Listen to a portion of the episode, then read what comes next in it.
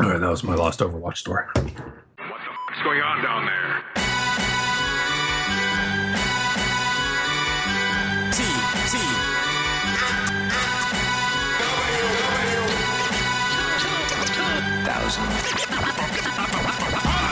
Ladies and gentlemen, welcome to episode number 420 one of WTF and TFW. I'm joined by Seth. Hey, Hey, hey, welcome, Seth. Hi. It's uh it's we're It's not- recording on a weekend again. it's not 420. No, it's not. It's 421. It's one more than 420. I haven't had an opportunity to listen to 420 yet. Did you guys talk about weed? Uh, I don't remember, but I spent a whole minute coming up with clever weed related nicknames for myself, Aaron, and TJ in the description of that podcast. Um, fact, was it one of the cases where nobody realized it was a thing until after the thing was over? no, no, no, we, we, we did something. well, I did something. Everyone else just sort of sat there and I think sighed. But uh, let's go into Most the, likely. I'm going to the description here. Yes, I, I think I. So the name I came up with for myself was Kush V. uh Uh-huh. Aaron is uh, Skunk Smith because his name is usually Axsmith, and then TJ I called Blunt Mega. And thank you, thank you.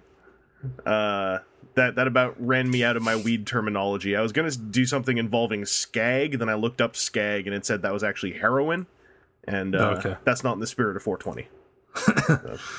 So I downloaded that air horn app like a month ago. Mhm. And I was like, oh, this is going to be funny. I'm going to wait until Vangelis makes a joke or an unintentional pun, and I'm just going to blast that air horn without any warning. And then I would keep forgetting. Like after every episode, I'm like, oh man, I forgot about the air horn thing. And then when you just did the air horn thing, I was like, damn, I had no I idea. I missed my opportunity. I had no idea. I did the air horn thing last week already. Oh. I actually found a terrible one too, because I went. I just looked for air horn sound effect on YouTube, and there was one that was the one I used. If you listen to 420, there's uh, another one which is terrible. It's just one long honk for like 10 seconds. Like it doesn't really go down in pitch at all after the first little bit. It's it's awful. Um, Well, this this app you you can tap it, or so you can kind of work it however you want. But it also comes with movie horn. all right. Yeah. sad trombone. You should keep that in the wings. Comes with one of these. and Uncle Nick. I'm not sure what Uncle Nick is. That was creepy. I don't understand why that's Uncle Nick. And then you could record your own uh, little clips to use. All right. Oh, this is called Ham. Okay. Yeah. So anyway, it's it's Rap Air Horn. That's the name of the uh, app. So I I just looked it up on YouTube on my phone, which is probably the like the most complicated way I could have done that. I didn't even know there. You know what? I should have known there was an app, but I, I never think about it until I'm about to do it. So I just like I'm scrambling to to search for the thing on YouTube while I'm talking. It's uh it's clever and awful. And it's 421 and it's SummerSlam weekend and Seth is joining me before he goes to watch I'm guessing are you going to watch the pre-shows? This is like our pre pre-show show. A lot of times I skip the pre-show. Like I might go back later when I could just fast forward to the two matches that are in the pre-show. Ah, Um, but usually the pre-show is like an hour plus two hours or whatever of a lo- just like the video packages setting up all the matches for later, and it's like ugh.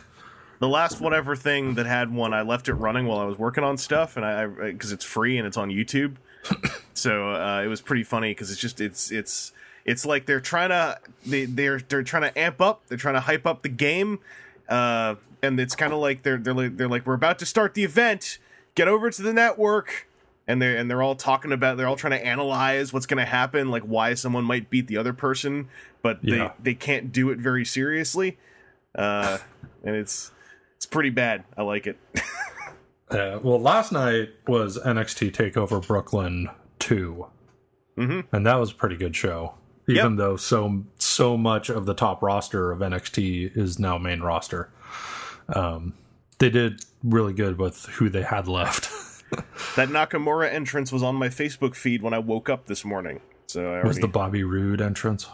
uh, that was on my Twitter uh, after I saw the Nakamura entrance. I like entrances. I, I really like. I actually think I like entrances more than actual matches. Uh, something weird about it. That's, I, I, like the hype moments, but uh, My only real problem with NXT Takeover was um, the guy from Grim's Toy Show on YouTube was in the front row wearing a bright yellow shirt, so he was unmissable. yeah. And uh, I don't care for that guy's videos too much. And there's at least one time where you see him recording video of himself during a match Oh, jeez. and I was just like, uh, like I don't want to start beef or nothing with Grim, but I just I, I found him very distracting in the front row. Yeah, I, I what's weird is I think I I'm the one who may have exposed you to to the gentleman, even though I, I like I think I've actually paid less attention to him total. well, I had come across some of his stuff in the past where when he goes to a Toys R Us and walks around with his camera running, just being obnoxious and like knocking things off of shelves and stuff, and it's just like I don't I don't like it. I want to see the video of don't somebody. go out in public and act like the obnoxious goon that people think toy collectors are. I want to see the video of somebody who happens across the person doing that and films them from a distance. Like I always want to see whenever I, like someone's doing one of those like I'm going to be wacky in public. Like I want to see the 20 feet away view of what they're doing. Like to see if they're like glancing from side to side or if they're just staring at their little viewfinder or something else. Anyway, uh speaking of toy collectors, Transformers has a toy line behind it. Theoretically, we're toy collectors. Yes. no, I'm I'm not in theory. I can confirm right now. I had the test done. I'm a toy collector. Um, Hundred percent. I don't like to put myself in boxes and label labels. I don't like labels. I'm not putting myself anywhere. I, I was tested at the doctor. Uh, I am uh, eighty percent toy collector blood level. Um, and uh, I'm just you know what I'm living with it, and I'm I'm happy. Uh, Is the other twenty percent self-loathing? the other twenty What's the percent, the other twenty percent is like is like beef cholesterol because I, I have to change my diet. I have to change it pretty bad. Uh oh. But uh, Did you get bad news? At, like legit bad news? Shoot bad news at the doctor recently? No, I'm just making stuff up. I'm just rolling along with this whole. and then I had like I know a- I need to change my diet though. I mean, I, I need to change my diet regardless. Like I'm, I'm not gonna lie, but uh, it, it is better now than it has been before. When I ate a lot more of, I always forget. I always remember there's beef cholesterol, and then there's like chicken cholesterol, and you're always supposed to have more chicken and fish cholesterol than your beef and pork cholesterol. Uh, I'm a doctor, so take my word for all that stuff. Like that basically is how it all breaks down. Um, you know, tell your doctor I said that. See what they do. Uh, Seth, Well, I had I had chicken enchiladas and a fish taco yesterday, so I guess I'm okay. you're basically the healthiest man alive. Basically. There was a piece of lettuce in all that, right? Um, well, they ruined it. The There was lettuce on the plate, but they put a slice of tomato on top, and that would have been easy enough to just throw aside. Um, but then there was this this giant glob of of uh, guacamole just tainting all the lettuce, and I don't care for guacamole. Oh, I'm, which I'm i get a lot. I get I get a lot of heat for that because yeah, I- I- everyone's supposed to love avocados. I, I, I would I would roll lettuce and avocado if I could myself, uh, but that's actually not very healthy because avocado is basically green butter. Um, you're, you're not supposed to actually eat that much avocado. I under, as I understand it. Uh, I thought you were going to say something more offensive, like yeah, there was a tomato on it. I took it off, and it turns out they just squirted a giant blob of ketchup right on that lettuce. Uh, 'cause that would make no sense to me. Well, tomatoes are one of those things that I'm kind of weird about, where I don't like just slices of tomato, but I Me like a lot of stuff that tomatoes are made of, like ketchup and tomato sauce and Yeah, and other Cook- things. cooked tomatoes are great. I don't understand why they're always raw. Because when they're raw, they're just weird and squishy and watery, and like a, a raw tomato on a bun. Half the time, if you you know, it, it, it soaks water into the bun and, and makes it Gross. messy. Uh, it doesn't belong. It's a it's a it's a wrong texture. Uh, you get your crispness from your onions and your lettuce. You get your softness and graininess from your meat and from your bread. The let the, the the tomato serves no purpose other than to give tomato flavor on it. But on a burger, we have this thing called ketchup that does the same thing. So, I, Then the ketchup has vinegar in it, which is good. yeah, I just no no one in my family likes raw tomatoes, so I've never had to combat that. Like I I come from a family of people who take the tomato slice and set it aside. Uh, and we always me and my mom always look at each other and go like, "Hey, do you want do you want my tomatoes?" Because we we're always hoping maybe one of us has changed, but neither of us ever changes. Because we're always hoping like maybe maybe in the intervening time since we last had food together, hey, may- maybe you like tomatoes now, so we're not just going to be wasting these tomatoes. It's like, nope, we're going to be wasting these tomatoes. Unless I'm really hungry, then I can just, if I slice up the tomato and just eat chunks of it while I'm eating other food, I can kind of do it, but I don't like it. Uh, and and then I'm like, why am I even doing this? I could be getting better nutritional value out of like a big stack of broccoli or something. Anyway, you know who's the broccoli of Transformers? Soundwave. And you know who was hard to get? The American Masterpiece Soundwave release with the yellow eyes and all the cassettes. But Seth, guess what? They're going to reissue him in Asia. B- But there's no Rat Bat, right? No, So it's not all the cassettes. Well, it's all it's all the cassettes uh, from G one. Ratbat is from Oh. from G two. Uh, no. nope, he's not. uh, Seth, are you are you happily set up with a masterpiece Soundwave? Yes, I have a legitimate Japanese one Okay, yeah, I do too. uh, with all these cassettes. Now, were these? Did I hear right that they're adding, um, um, diecast? They're adding so not not to the existing toys. What they're doing is they're making a new die-cast cassette player that I believe the cassettes can fit into, but I'm not sure. In fact, Cassette wait, player? no, they can't. Uh, it- yeah, it's just look at the dimensions. It's way too small. It's just going to be a little die-cast cassette player. I'm assuming of Soundwave's alt mode. Oh, Um, so yeah, it's it's like two centimeters by three centimeters by one centimeter. So it's it's pretty tiny.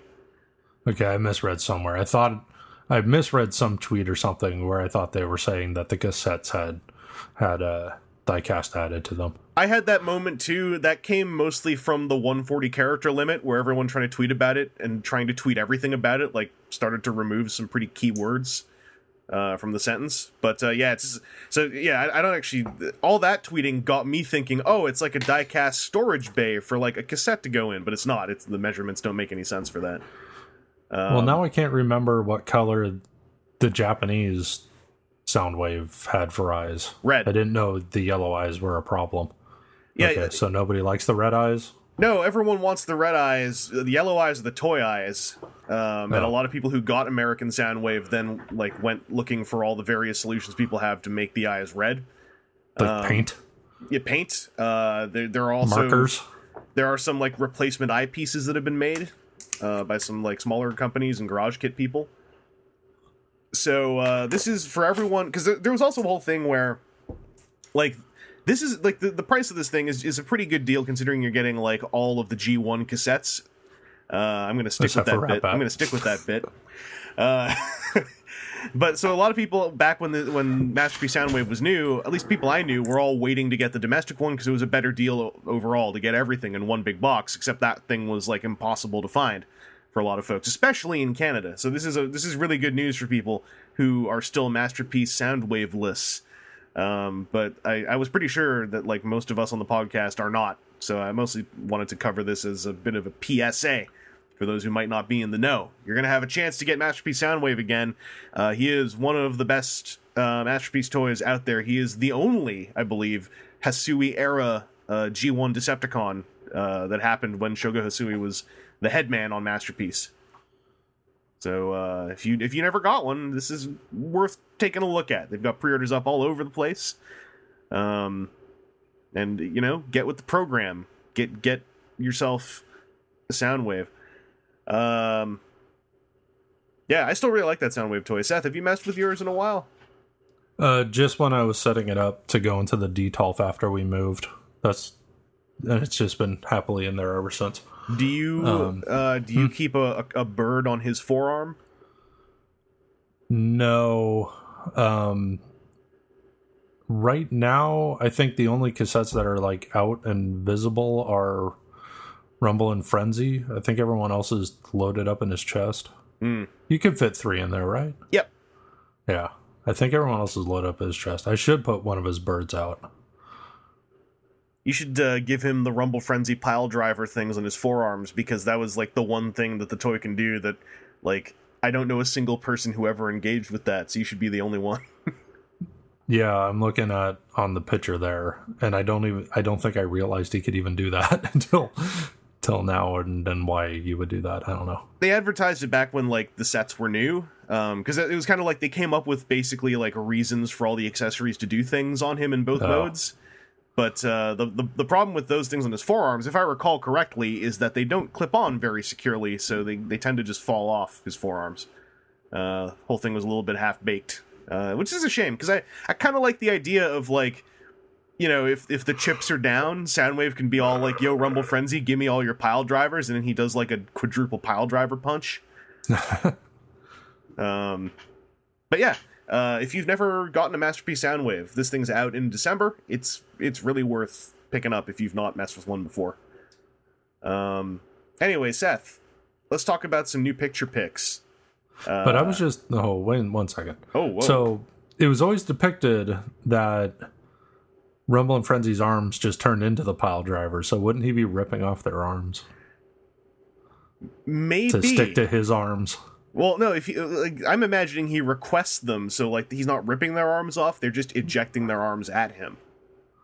And then they're just running around with no arms, Well, yeah, you know, they're, screaming. they're just they're trying to look all surly and stuff, but without their arms, or they've got little they've got little stumps still because it's not their whole arms, right? It's like the they've still got their little shoulders, so they've got little stumps they can wave at people. I don't know. They should just turn back into cassettes, and then they'll just stick stay in his chest where no one will see that they're armless. That's what I would do if I was them. It's a good plan. Yeah. Uh, Seth, I have a question for you. Okay, I want to answer a question. Do you have a new picture pick? I do. All right. So two caveats. Caveat it number felt one. like slim picking when I was looking for something. All right. So I I picked something that I'm not gonna get because I don't like statues. Um, Listen, I've, Prime one, huh? I've made topic lists about these Prime 1 statues, and I'm not going to get them. So it's, Right. Prime one studio PMTF 01 Optimus Prime statue update. I love numerical codes. Right. So, kind of, uh, kind of all that I wanted to say about it is, um, it's kind of an interesting take on Prime. Mhm. It's it's kind of G one meets modern anime mech design with maybe a little bit of movie thrown in, Mhm. just like a dash of movie. Um, the the Rocky standing on looks really cool. Yeah. I like the I like the Um, bases on these Prime 1 things. I've seen one in person, and the base was, was actually really impressive. Yeah, and it kind of ties into what I know your pick pick is going to be as far as sort of these semi reimaginings of Prime. Um, his axe, like his axe, kind of makes me is kind of a, a bit of the the movie dash. I would say because it's it's not just a glowing clear plastic energy axe Yeah. Um. Then you could also have him holding a gun instead of the axe, which looks. The pole part of the axe seems a little too long and almost looks like it's bent. Yeah, that, that was kind of my pictures. feeling. like it's too heavy for how thin it is, so it's bending. Yeah, I'm like, I don't know. I, I I think it's also just it's too long in general. Like I I would have Yeah. cut about thirty percent off that pole arm. Like it just it feels like if he's waving that thing around and it's that long off his forearm that it's it's just gonna like momentum will snap the neck of that off. Yeah, it's gonna break. Should really Um, think about it. the the moviness of this guy i think partly is because like these prime 1 g1 style statues are all being designed by josh nizzi uh, Uh-huh. who's the artist that worked on some movie designs like uh, like long haul or like the little uh, igor thing that was crawling around on megatron so it's a, it's a guy who's done movie designs uh, is, is the main artist on this line Yeah, there's there's cool ideas to it. Yeah it I don't dislike it. I dislike that it's a statue. yeah it I don't dislike the design. It really bums me out. It's a statue. Uh, I think that Josh Nizzi's talent is getting kind of wasted on it being a statue. To be honest, like I would love to see this thing articulated. Um, it, it it bums me out because you know relating to my own new picture pick that we've got still like lots of really neat licensed posable Transformers figures coming out, and then you got friggin' Josh Nizzi working on statues, and it's like he he should be working on a thing that can move. Um, because yeah, at the end of the day, I have no time for statues. Uh, I, I don't think they really. I think there's there are very specific purposes that statues serve, and I think most Transformer statues, like the movie ones, definitely serve a purpose. I feel like this one is is it's a real bummer that it's a statue. Like I, I don't feel like anything's being gained other than making it even more expensive because it's like a thousand bucks.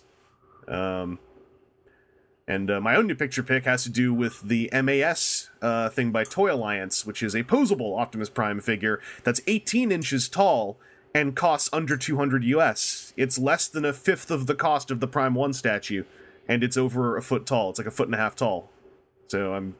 That's partly the reason why I want to talk about it because I, I saw the pre-orders go up and I saw the size and the price, and I thought that's actually kind of a recipe for something that makes me interested.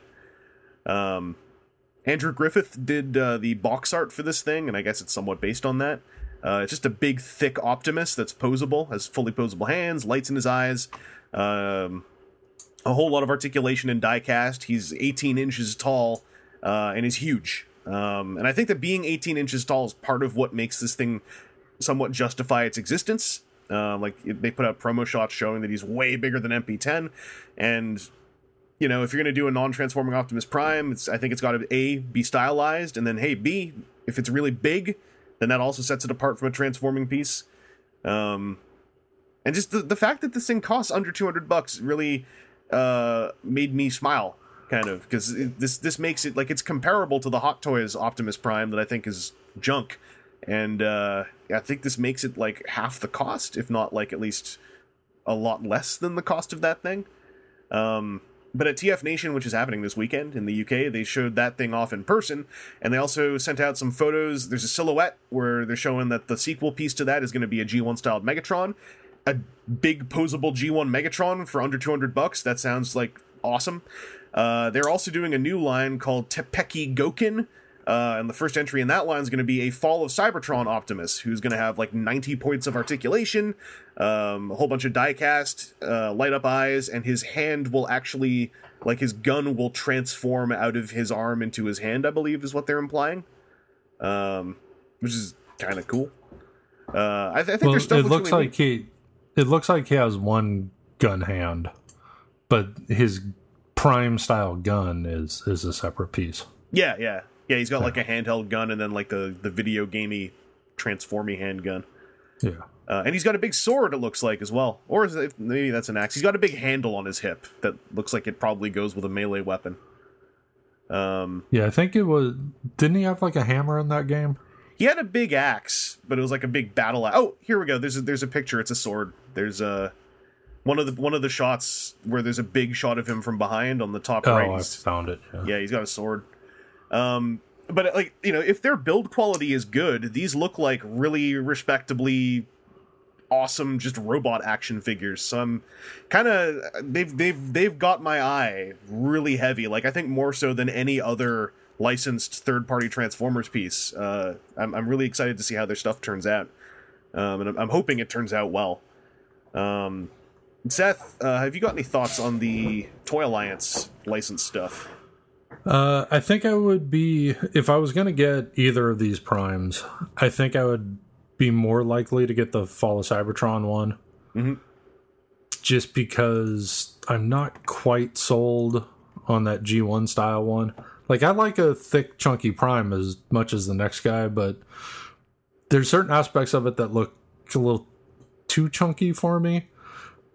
I think that that detail on the inside of his the blue parts of his legs um adds too much color to the inside of his legs I can see that. too yeah. much detail. Um, I do like the transparent yellow parts um, on his abdomen with the the detailing underneath. Like I always, I'm always been a sucker for like the clear plastic part with sculpted like electronic-y, greebly things underneath. Yeah. Um, so like that part I'm really into.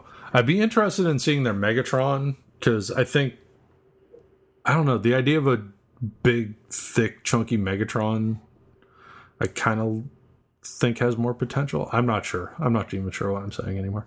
But that, but with the Fall of Cybertron one, um, you get that big chunkiness, but it's not like this is our take on Fall of Cybertron Optimus as much as it's like this is our take on G1 Optimus.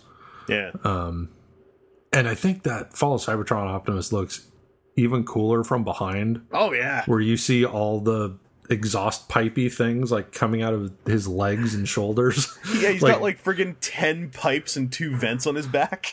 yeah, and it's like I can't remember the last time I've looked at the back of a Transformer toy and thought it looked cooler than the front. Usually the Yeah. back is where you hide all the garbage and and big hollow gaps and stuff, but he looks so badass from behind in this picture. It's awesome.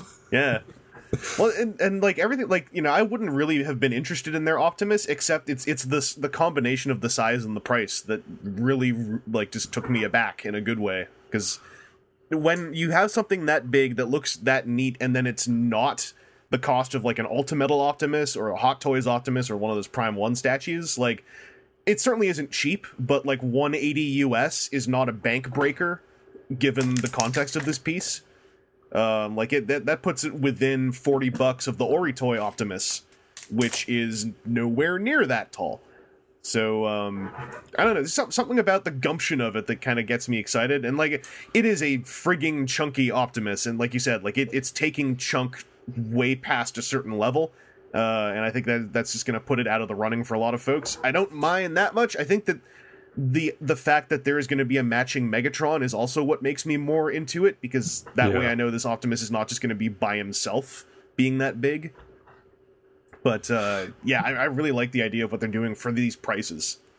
Yeah, and having a companion figure is another thing that kind of makes me a little warier because okay, yeah, it's like 200 something bucks for one, but then if you want both, then it's 400 something bucks. Yeah, Did they say anything about size and price for the Fall of Cybertron Optimus? Is it the I- same scale? I don't believe they've they've said very much about it yet. Um, because I mean it's it's definitely from a different line. Um, because the the two like the the 18 inch tall ones are from Mega Action, whereas Uh-huh. Teppeki Gokin is something else. I I want to say. I might have caught on their Facebook group that before they specified that Teppeki Gokin was gonna be this character when they just showed the logo and like part of his back, I think that they said he was gonna be more like seven to eight inches tall.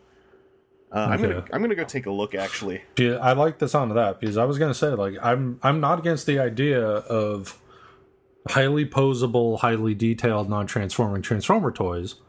Um, I think that there is a market for that because you could make robot modes that look way more elaborate when you don't have to worry about them turning into stuff. Yeah. And so if this is going to be a, in that seven eight inch range, like that's like between six to eight inches seems like personally is my sweet spot for like a non transforming action figure toy. So if it's in that range, then that makes me even more interested because that also means it's probably going to be a little cheaper. Yeah, they they I cannot find anything specifying the size of it, but it having a completely different line name just makes me think it's not like I think if it was going to be 18 inches tall, it would have been like Mega Action Series number 3 rather than Uh-huh. like Teppeki Gokin number 1. So I would I would guess that it's going to be smaller. Because Does I mean, Topeki translate into something that we could use as a clue? I probably. You know what? I'm gonna I'm gonna Google that. I'm gonna Google translate this. It literally translates to eight inches. Yeah. I think it means the iron wall, maybe. Well, because Gokin is metal. Yeah. right? Hang on, I might be. I'm doing some real, just like nasty googling here. I'm gonna try to get out of the nastier. Pro- ironclad. It's like ironclad. Okay. The ironclad diecast. So it just means it's really solid, I guess. Well, and it has diecast parts, so they're Yeah. probably putting that out on Front Street.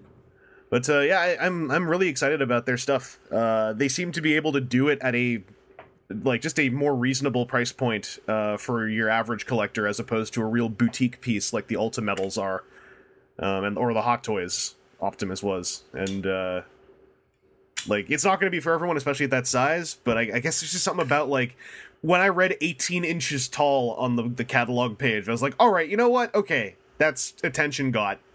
That's I mean that's how 3A gets my attention half the time when it's like oh they're doing a license thing oh but it's also a foot and a half tall okay now I want to know at least what it looks like in person. Um that reminds me I, uh, we got a little update in the last time we talked about 3A's Optimus. Um somebody said in the thread that uh, I think it might have been someone who I guess who's working on it uh, said that uh, on not just that project but other projects as well they've been pushing for it and that G1 Optimus is going to have a peg on the handle so that when he's holding his gun he's not just holding it in his like ball jointed 3A fingers like it's going to pop, like peg into his palm as well so that that made me pleased um we we got a, we got an interesting landscape right now on licensed third party Transformers action figures um I hope it continues. I really like seeing, even though a lot of it's kind of repetitive right now. Like I just like it when I see another fresh licensed product pop up. It feels like there's there's a lot more flexibility going on on the Hasbro end, uh, which Yeah. you know could lead to even cooler stuff. Like I I almost wonder if it's the Hasbro end that's saying we're going to license this to you. Uh, but this project idea of yours, the first one you have to do is Optimus. Like uh, you know, like how Capcom when they license Street Fighter out as a toy line, they're like the first wave has to be Ryu, Ken, and like two other and Chun Li and someone else. Um, yeah, we probably will never find that out for certain, but it's starting to because I I can't imagine all these companies are like we want to make a, an action figure Optimus Prime. Like I feel more like like in the case of Toy Alliance, they probably were more like we want to do 18 inch tall awesome robot action figures and we're gonna get the Transformers license. Oh, they want us to do Optimus and Megatron first. Like it just feels like that is more likely to me. Uh, but we'll see how this all turns out. These are all coming out in the next year or so. Well, I could also see where a company would want to start with Optimus and Megatron because they're the leaders. Yeah. For sure. I mean, yeah, they've got the name recognition and all that. But I, I just got, I got a feeling like there might also be imperative from the Hasbro side of like, you know, we don't want to give our license to you for you to make like, you know, 18 inch fully articulated scrounge Trailbreaker. trailbreaker. Even though they should be given that license act because friggin' Trailbreaker. Um, We want to do a G1 toy accurate Ironhide. but fully articulated. Yeah, please don't. That would I would be into it. Yeah, that would be friggin' cool. Like a really just mech'd out, like windshield face Ironhide. Yeah. With his little sled tank. Yeah, his weird Because I love, mustachio I love that. Yeah, I love that design in the context of the original Diaclone, where there was was what ah, where there was a driver behind the windshield. Yeah, Like as a mech thing, I love that Ironhide Ratchet design. yeah, In just the like Transformer context, it's weird looking. it's just like the driver just ejects the back chunk of the van and then the frame just stands up. Yeah. It's really cool. Um, yeah, I, I, that's that's what I'm kind of hoping for is that like we're gonna be able to move into say, like right now the theme for all these licensed uh, third party Transformers things is it's usually like very high priced, very large, elaborate action figures. And it'd be neat if maybe I don't know something like six inches tall, but like it's gonna be like an artist's take on like here's eight Autobots and Decepticons, but all in the same like artist aesthetic. And they're all like six inches tall, and they're like fifty bucks each, so it's not like massive one six scale style prices. Yeah. That'd be a nice change of pace in like 2017. Because I think you can only get so far asking people to buy two hundred something dollar figures that are that big. Oh yeah, I mean the the Toy Alliance ones. I think that they like they're going to be the company that really get by on it because they're the first one to have something that's both that big and under 200 bucks. It's it's less about like people are cool to buy $200 figures and it's more like we can have this really good press that ours is not $500 but ostensibly is more impressive than like the Hot Toys Optimus. Uh it's, it's kind of exciting to me. I want I want to know what else people end up getting to do. Um, slightly less exciting, but I, I kind of want to mention it for a very specific reason. Uh, Seth, do you know about the Transformers official mobile app? Yes. It's the thing that we all use to vote in the fan built bot polls. Well, except for me, who I only got to vote in one round of the Victorian thing because it stopped updating after that. The thing by which we all kind of hoped For me, to it vote stopped updating. the- Uh, they did a big update to it and changed the whole aesthetic, and they added trivia games, which doesn't sound super exciting. It's just a true false trivia game. I gave it a try. Uh, I'm not going to say all wrong. I got them all. wrong. It turns out I don't know nothing about Transformers. Uh, I'm not. I don't want to sound. I don't know how to put this. You sh- you don't need to go get this app like right now. But for a trivia game in the official Transformers app, I ended up being really impressed with some of the deep cuts that they made. Like they went pretty deep on some of that stuff. But the thing that I thought was really cute was I recognized some names which in my case at least popped up as false answers, you know, in the true false questions. Uh, but I, as far as I can tell, whoever wrote these trivia things was they must be a an active fan on social media because they, it certainly doesn't seem like they actually contacted anyone who had their name put in here. At least that's the impression I got. But um, for instance, there was a question asking if Acid Storm was armed with M Cipher 11 missiles, and I thought, oh, that's funny. But then I had another one, and this was a deep cut in multiple directions. Uh, you remember that Universe Onslaught toy, like the Ultra Onslaught? Uh huh. Uh, it said, "True or false? Is the name Adam 16-bit painted onto the Universe Onslaught Ultra toy?" And it's like, well, no, it's not. Monzo's name is on that because Monzo's a different fan who would have his name ended up being put on a toy. But then I'm like, okay, number one, you're referencing a fan whose name ended up on the deco of a toy, but then you put in a different person's name from social media and you put in Adam Pawlus's Twitter handle as the name. And I was like, this is just it's it's not only a deep cut, but it's reaching across two different tables for me. It was weird. But I was like when I got Conspiracy theory. Adam Pawlus wrote the questions. the impression I got was he didn't. but I was like, that made me double take to the point where I was like, am I just really sleep deprived? Did I just see Adam 16 bit as a as a choice on this? Another question pops up. True or false? Entertainment Earth is the best online source to buy Transformers. and if you say false, the app just deletes itself and breaks your Yeah. phone. yeah.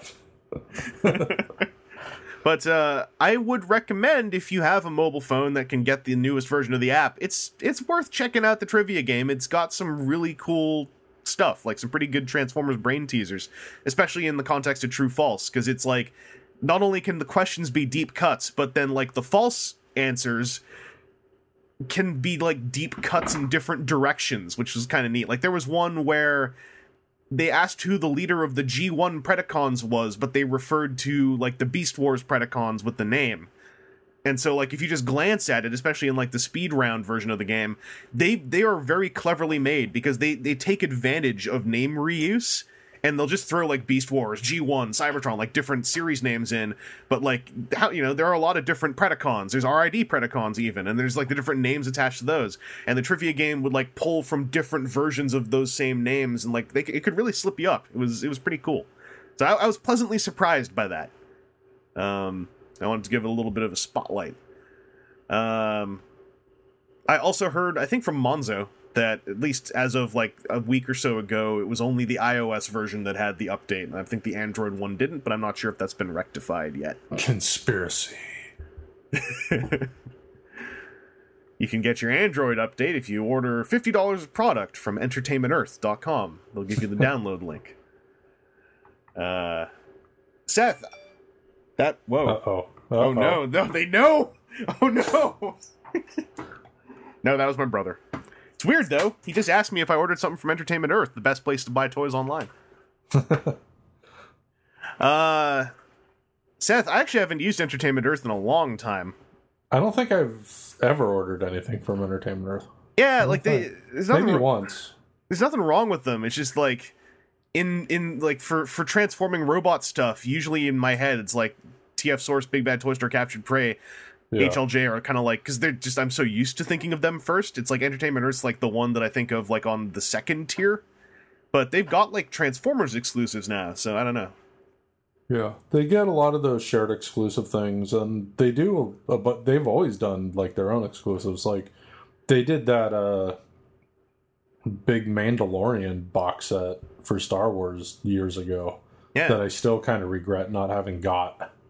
Oh, and they got the Um, uh the North American release of like the new Rid Grimlock, the Voyager version, like the two pack with him and Bumblebee. So they they got stuff going on. Um, Yeah, I think I got something from them once. But I get emails from them all the time. I ordered a Venture So I, Brothers. I did figure. something that got in their system.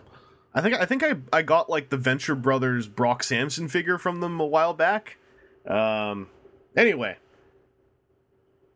we are not sponsored by EntertainmentEarth.com. Yet. Seth, I believe you. Do you still check out the the podcast they do? Yeah, I listen. Okay, yeah, they do. Adam Pawlus does a podcast. He does toys. three, He just okay. Well, look at Mister but they're all like about five minutes. Mister Over Underachiever. Yeah, but- and it used to just all be one podcast with different sections, Mhm. and then he decided to split up the sections in case you didn't want to listen to him talk about movies for two minutes.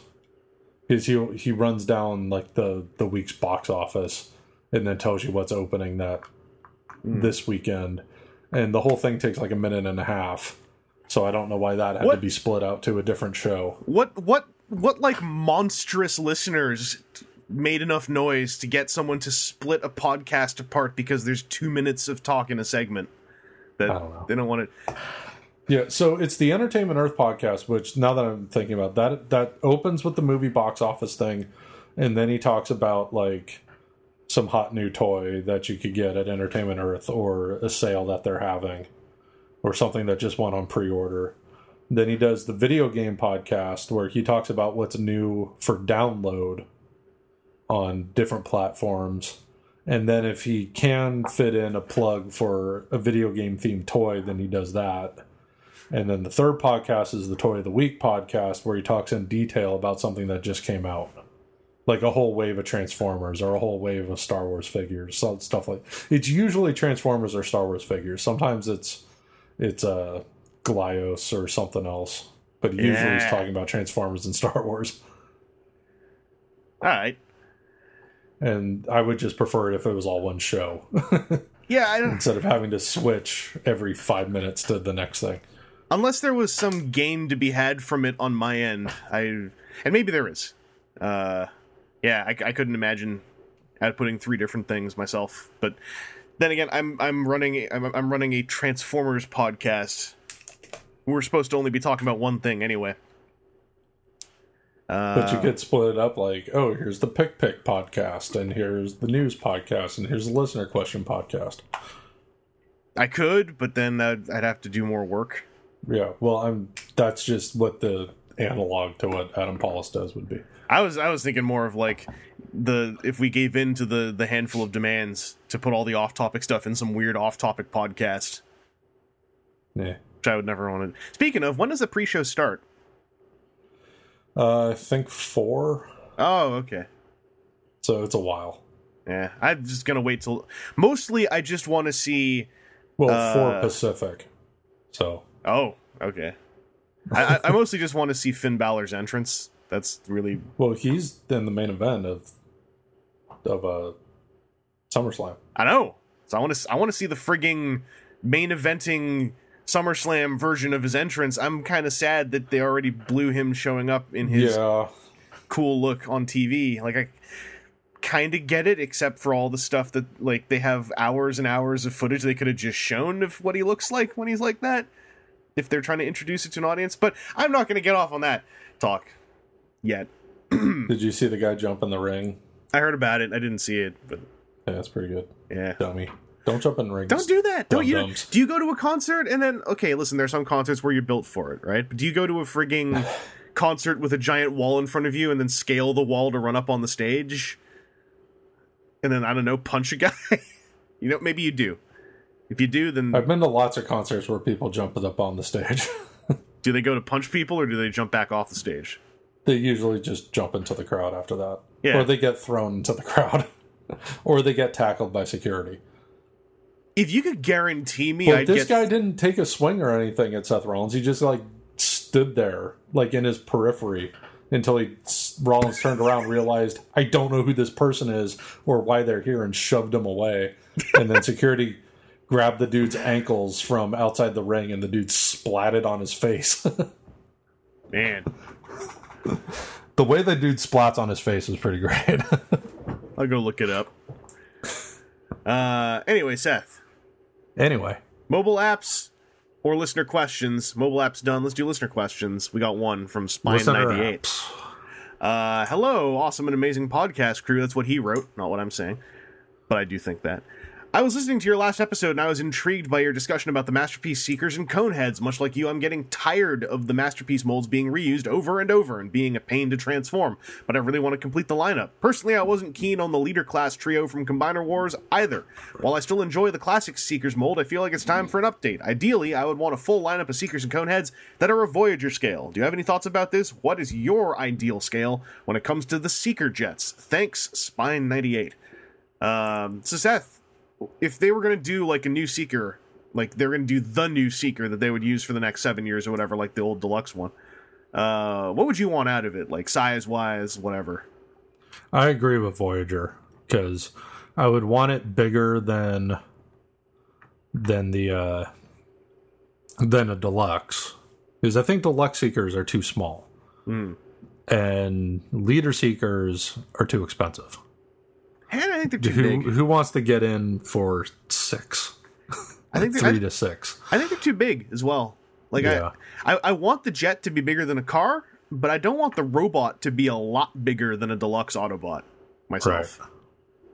Like I, that's the Yeah. problem I have with the masterpiece one to some degree is that he's like, you know, he's a little bit shorter than you know old Megatron and Optimus, but it makes him like frigging tower over a lot of the deluxe cars. And alt mode side, I get it, but like I just I don't feel like I want a Starscream who towers over you know a, a, a sideswipe. You know, make him a bit Yeah. taller, but yeah. Yeah, the, yeah. Voyager seems kind of kind of the good, Yeah. bigger but not too big. like if it was if the mold wasn't so like just finicky complicated like right now there's um kubian bao chinese company they just released a, a version of mp10 that they downsized to be like voyager size. Um but he's still like the mp10 masterpiece toy. He's just voyager sized. Um and i heard it was pretty cool so i uh i'm gonna i think pick one up off ebay. But like I, I would be cool if like you know on the knockoff end of masterpiece if they if they start playing with sizes more like proper knockoff should doing giant versions of small toys and tiny versions of big toys uh i'd love to see like some knockoff company of some note take that masterpiece seeker and make it like seven or eight inches tall. But i don't think that the current masterpiece seeker mold could survive being that small as well. Uh, Yeah, it's got too many little shards in it. Um, this is kind of a segue from that question, but I was just thinking because I thought that the idea of a shrunken MP10 was pretty neat. Um, and I was thinking about like just how like it, it reminds me of what I think is like the more fun side of knockoffs that we've kind of lost over the last couple of years of discussion, where it's like the knockoffs that are like just kooky or like like I said, crazy like you know, shrunk down or super blown up. Yeah, like they've still been happening, but I feel like there's like in the early 2000s, it was almost like a subculture at BotCon where we would be like, "Yo, did you get like that that crazy like multicolored knockoff of like I don't know some G1 mini bot, but it's like eight inches tall and it's totally made made of soapbox material." Uh, Yeah, there was. I remember. I think it was like a gigantic, weird colored G1 Optimus Prime that was kind of a deal. Like early, early when I joined TFW, there's a lot of people like scrambling to get this just enormous G1 Prime knockoff that was like weird colors. yeah, kind of remember. I want to say like a couple foot tall kind of a thing. Yeah. I don't know, like there's there's unpleasant sides of knockoffs, like all those like replica masterpieces and replica G1 toys that try to pass themselves off as the original. But like, I don't know. I feel like like there's with with these this Kubian Bao company's tiny MP10 or like all the stuff Wei Jiang is doing, like these weird like high end knockoffs that play with size and like rework an existing toy and like have a level of fit and finish that's like up there with some of the, the unofficial third party companies. Like it's almost like this. It's it's it's reminding me of the old knockoff conversation, and it, it feels like a matured version of it in a way. Uh huh. Uh, I don't know.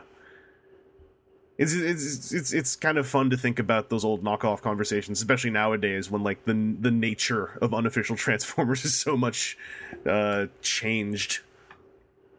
Um, Yeah, like I've always kind of drawn the line at are they trying to pass this off as a real toy? Like if if the knockoffs are very close to real in in realistic packaging and they're trying to be sold as because there were those um knockoffs coming out of China in that early 2000s time period of all the combiners, all the G1 combiners. and they would come in those sets and they were that weird soapy plastic and they were terrible stickers. And i remember there was a website selling all of those not for like the 9.99 price that they should have been. And if you found them like in chinatown in san francisco where i found the devastator one like 10 bucks was agreed as like okay this is this is a decent price where um this one website was selling them for like 50 or 100 bucks or something oh, I like that I remember that. yeah Yeah, and it was like everyone in the know was like, "Who's this idiot? What are they trying to do? this is stupid." yeah and the descriptions were like like amazing quality and all this stuff is like none of this is true It's like, nope. the, the, you are lying you were trying to rip people off you just went down to chinatown bought all this stuff like super cheap and you're trying to make sick profits on it Yeah, they, they were when they would package this like the Scramble City guys or some Brave toys, but in like the picture frame style packaging. It was like a cardboard picture frame with like a blister in the middle. yeah Yeah, I, I, I sent you a link to the thread about the the downsized MP10. Um, yeah but the link went to like page 12 of the discussion the, there's only like pictures of the actual thing on the last page. Everything else is I, Oh. didn't, I didn't really look at. i went to the first page there was a bunch of pictures Oh, I, yeah, they're, they're Oh. like prototype pictures. The last page has like in hand pictures from people who actually got it. So there's like So somebody part took of the problem is I'm not, for whatever reason, when I followed this link, I'm not signed in, so it's Oh, it's set to that minimum yeah, okay. Minimum posts per page where everyone who knows what they're doing sets Sets thing maximum. more posts per page. Yeah. And I just had to reset my password today because it's been 30 days, so I wonder what my password is. I Like thought I, right bef- while I was waiting for you to to call me, I went to to look at the topic list and it's like, all right, your password's 30 days old. I'm like, uh I thought I, was, I thought I was just slipping you a link under the table all sly, and it's all it's all become all complicated. Yeah, it's all complicated. it's all everything's complicated with me. I'm, I'm just a mess. I just whenever whenever you get a chance. Okay, here's the pictures. I found them. if you scroll down, there's a side by side with Generation Springer, and then a few posts under that, someone shows how like the alt mode is comparable in size to the G1 toy. Hmm. Yeah, I'm scrolling through the pictures now. Yeah, there's the Springer. Yeah, that's pretty neat. And if you notice, I don't know if you noticed on the URL, the way I actually found out about this toy is I, I was bored, so I did a I did a search on TFW to see if anyone was using the term hand feel, Oh boy. and this this thread showed up with someone saying, as someone would put it, this toy has good hand feel, and I felt this little sting of of the worst pride, like the most ugly, terrible, selfish pride. And then I was like, hey, this actually looks like a really cool toy as well.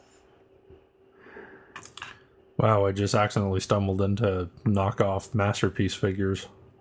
35 bucks. Yeah. If you, if well, there's a lot of sellers now who are actually identifying that they're knockoffs, which is helping. Yeah, these all say KO masterpiece. Yeah, because there are, there are some fans who are completely satisfied to just get a knockoff because they they don't actually want to play with the toy. They just want to have it in a mode on the shelf. Yeah, well, that's the deal with that guy that I ran into a couple months ago who was having the yard sale, and it turns out he had that gigantic Transformer collection. Yeah, and he was showing me the one room where he had the masterpieces and the Diaclone, and he was telling me he he buys one of the originals and one of the knockoffs, and the way his display was set up was the original is in robot mode, and the knockoff is in vehicle mode in front of it. yeah, So, and it looked fine, and it's and it's not a case where he's not buying the originals. yeah, yeah. I mean, I- and I- you- you'll see the posts of people go like, "I can't wait to get the knockoff," and I'm just like, "I if if you want to go through the trouble of messing with a potentially rickety toy, I guess so." But that's that's unpleasant in some way. Yeah. Well, Um, you know, if it's for a display and you're just leaving it Yeah, in whichever mode looks better, and you've also bought the original. If you think you're getting away with something, then you're probably gonna have a bad time. Yeah. the only the only masterpiece knockoffs I find myself really interested in is like there's some company who did this really weird knockoff of masterpiece sideswipe where they upscaled him to be like GI Joe scale in vehicle mode. Huh. So he's like gigantic. and he's got like LEDs in the headlights. Apparently he's like pretty shoddy but like kind of fun if you like know what you're getting into. Um it's one of those things where I always I wish you could actually find knock who is it? Someone was asking me the other the other day on Twitter, like someone local to the area was like, "Hey, is there anywhere in Toronto you can still just get like weird like knockoff transformers for like display?" And so I like, you know, I verified like, "Oh, you mean like like knockoff knockoffs?" Like, "Yeah, yeah." And I was like, "I actually haven't seen any in person in a long time because everyone just buys them online now." And then I felt like really weird describing that to somebody who's not as into the fandom of like, yeah, we don't get our knockoffs from from like you know Chinatown anymore. We go to eBay and this Chinese website and order them direct from China and pay all the shipping. And this is starting to sound a lot crazier than I think it is. But when I put it into words, toy collecting's weird. Yeah, it was fun going to Chinatown and digging around these weird dusty shops. Yeah, Hoping, just hoping to find something that looked crazy. you still will find them nowadays at like a Dollarama or something. Yeah, but it's not as common anymore. And yeah, it was just fun. Like you know, when the picture frame Scramble City sets, when you'd go to Chinatown and in, in, in like find like a wall of them, and they're all like ten bucks, and it's like I'm gonna spend fifty bucks in a real stupid way today, and it would be super fun opening them all up, and then you know after a week, it's like oh they're all falling apart. All right, well, I'll either throw them away or glue them together. And yeah, good times. Anyway, that was a tangent, this but I will be fun until you touch them and they go, ew, they feel weird. yeah. Or like the, the knockoff Tripredacus, who was like made of soap bottle vinyl and like was actively crumbling apart at the joints. Uh, it was that was that was also my first time with the Tripredacus toy, and it's actually still the only way I think I've ever owned that toy. I've never I never bought a real Tripredacus. Uh, I really need to do that someday. But uh, I hope that before I went on that tangent, I answered your question, Spine ninety eight. Um, we're gonna do what we got this week. Seth, you and I, I think, both got some Titans return stuff. Yes. So what'd you get? So last time I only had two of the the little Titan Master sets. I've gotten the other two Woo! and all four deluxes. Hey, I got my deluxes recently, So did I. and I, I paid uh, twenty five percent off for all of them because I was patient. Oh, I just got them at the store. Yeah. Mine came in the mail. But uh, Seth, what were the other two Titan Masters you needed? I can't remember which ones you got now. Blanking on the names. Yep. The little dinosaur guy and Crash the little the little tank guy. And Terri-Bull. There you go. Yeah. Those two. And you were right. Um, the ones that I got before were like the weaker ones because these were rad. Yeah, I was really bummed out that you like walked away from a Crash Bash because I, I really like Crash Bash. I didn't walk away from Crash Bash. I just it, they just didn't have it. But you're, you walked away from the absence of a Crash Bash. I got the ones that they had. yeah. I didn't. I didn't decide like this one's dumb looking. Dinosaurs. Uh, I turned into a robot dinosaur. Um, yeah. So when I was transforming Crash Bash for the first time, I didn't realize that the head was part of the Dino mode, Yeah. and I'm like starting to transform. Like, did I get a bad one? Are there missing pieces? What's going on here? And then like I looked at the picture. The the instructions for these things are awful. I haven't even looked at them. the fold out instruction booklets are garbage because it's they're it's black and white it's not printed very well so it's like uh, kind of blurry it's super tiny and god just even for the deluxes the directions are just awful and it's folded up in that kind of way that you can never f- refold it again Well, it's it's folded and then folded again to fit in the bottom of the blister, yeah and it just janks it. yeah and you can never figure out what weird combination of layers you have to put it in to get it back Yeah. So it behooves you not to look at the directions. With the little tiny Titan Masters, there's less folds involved because it's a smaller piece of paper. But then the printing is tiny and they're half useless. Anyway, I figured it out, and when I figured it out, I was like, "Oh, that's rad! How the the the the Titan Master guy integrates with the rest of it to collectively become the dinosaur yeah. instead of it being two completely separate things like the other three are." It makes me really dig that they did like it, like it's already a repaint in a way with a new face, but like in Wave Two, there's a basically a Grimlock version of that, and it's like that's so cool because it kind of just works as Grimlock in some like you know reduced state where now he's just like this little T Rex that like his actual robot head can pop out of. Yeah, and then the uh, Terri-Bull. Um, his little tank so far is the best of the the vehicles, the little vehicles that those dudes come with. I like the little car that uh the other guy comes with, not Nightbeat, the other one. Um, Oh, yeah, but that that tank's pretty cool, Yeah, and its alt mode, its little jet mode is is all right too. And then I started thinking of it as you, you could just make this into a tiny little uh um uh, re- repaint it and do a new head and do a tiny little uh blitzwing if you wanted to i think Oh yeah, yeah. Um, because yeah, the in Wave Two, the repaint of that is uh, what's his name, Flywheels or whatever, the Duocon, like the tank Yeah. jet Duocon. Which is like, man, stroke of genius again. like they yeah really good, really good obscure pulls for the reuses on those Titan Masters. yeah and it seems like the obvious thing is to make that megatron into blitzwing so you wouldn't need to do a titan master blitzwing but if they wanted to they could probably go to the well a third time for it Like I mean, in Japan for for the the main headmaster deluxes, they're repainting those little vehicles to match them. Like I don't know. Maybe if they do Blitzwing, they might repaint that little thing to go with him as like a partner piece. yeah Um, yeah, yeah i like that little tank though it's a cool little tank I like the turrets. Like I like, I like that Yeah. the little cannons can swivel up and down. Oh, Yeah. I remember what I was going to tell you. Uh, we got it confirmed from multiple listeners and people on Twitter and everything. The the headmaster, the little Titan master that comes with that Megatron that's going to be Blitzwing, is basically like the little robot mode is basically just Blitzwing, like wearing a Megatron helmet. uh-huh So that might look really cool painted up too. Um, but Seth, uh, those deluxes, uh, how did yours turn out? Uh, good.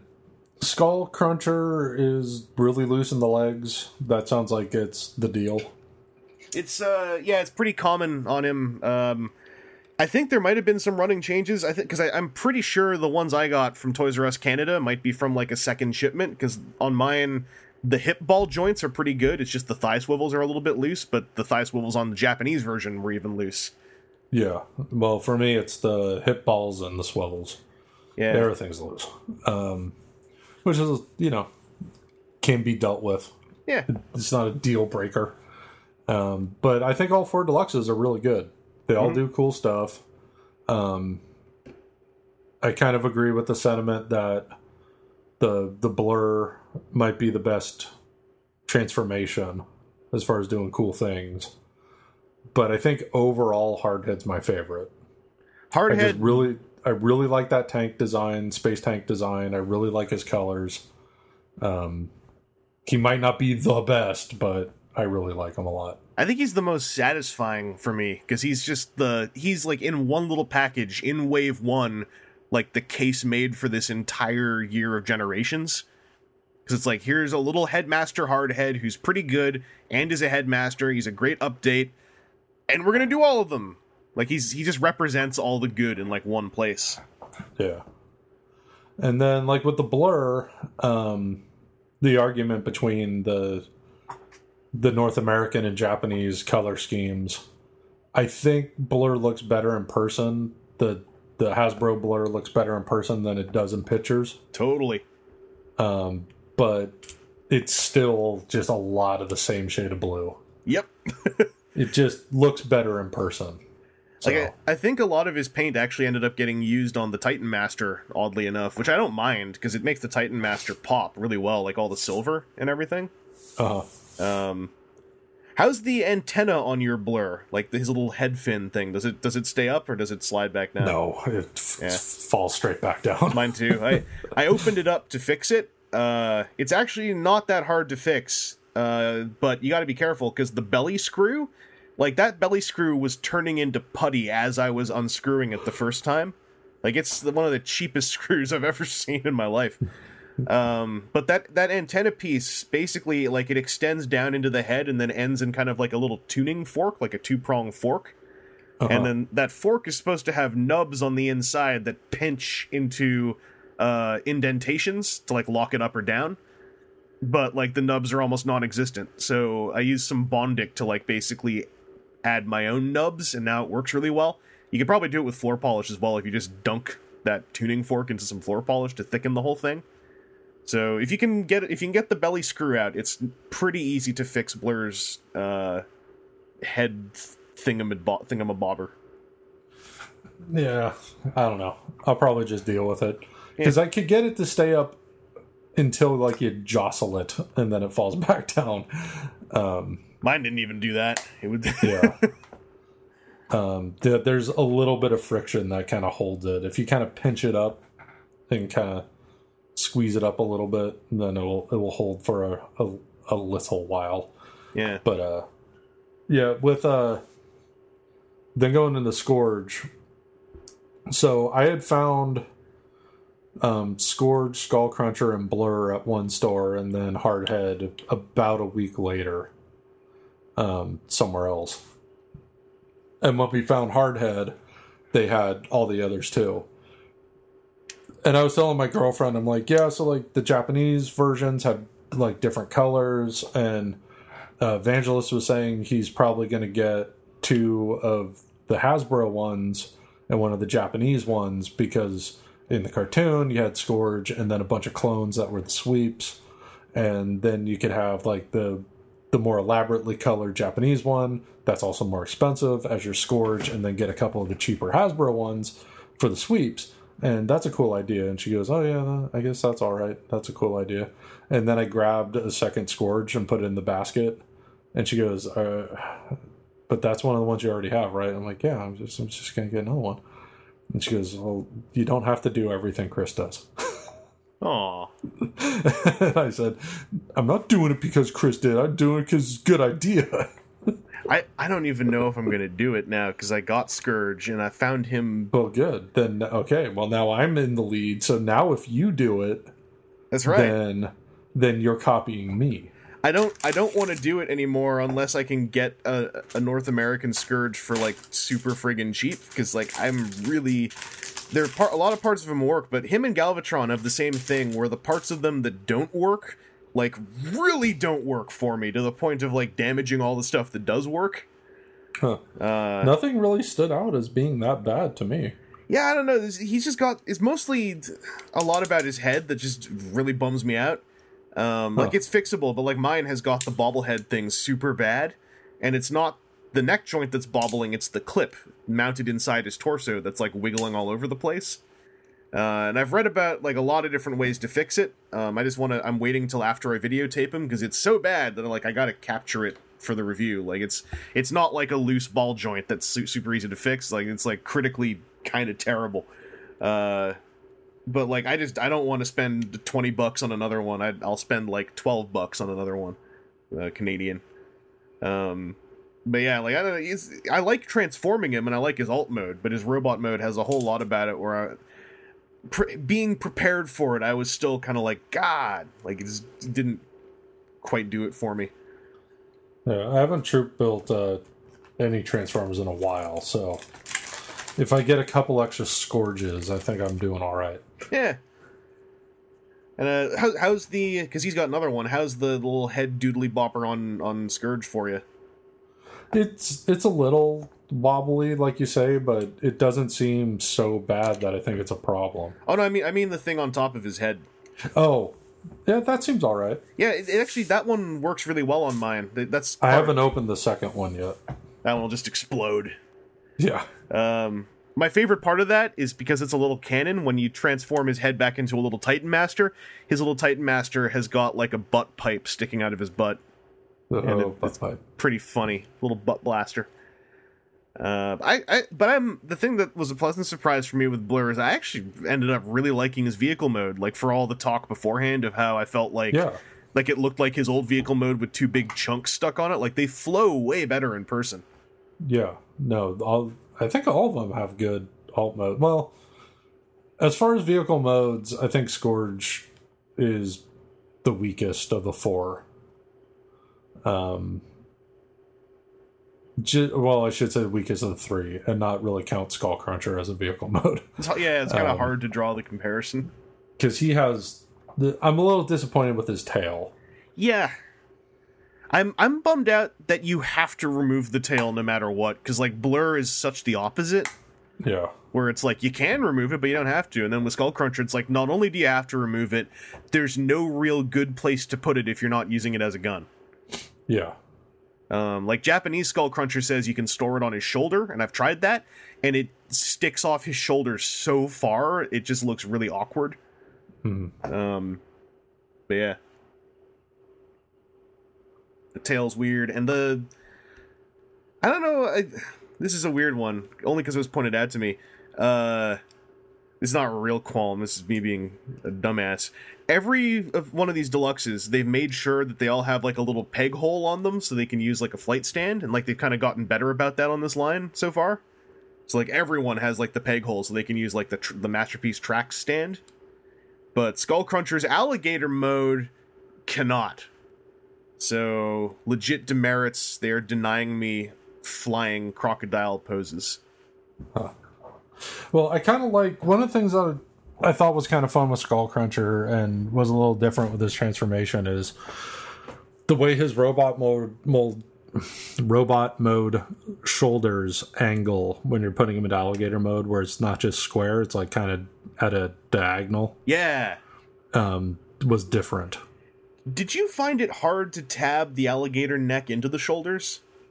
No, Okay, on, on mine, the tabs were either the tabs or the slots were like the tabs were too big for the slots. So I had to like I ended up just to make it easier, I pulled the shoulders off and individually tabbed them in to like widen the slots up, and then it works fine now. no. Oh. I mean, yeah, the first time was a little push to get them on, but it didn't feel like I was struggling with it. Oh yeah, mine mine was like ridiculously tight the first time. No. Um, I didn't look. I didn't actually go to look up and see if that was common, but I was. I was. I was just. I had to do something on it that usually I only have to do on like frigging like Iron Factory or Make Toys stuff with their crazy plastic tolerances.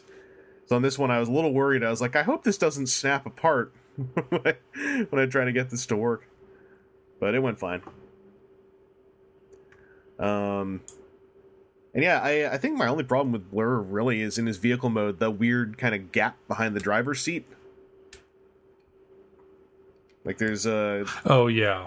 yeah, like Yeah. it, it kind of it breaks up the silhouette in this really weird specific way. Like I, I've gotten over it for the most part, but it still sticks Yeah, out I- to me.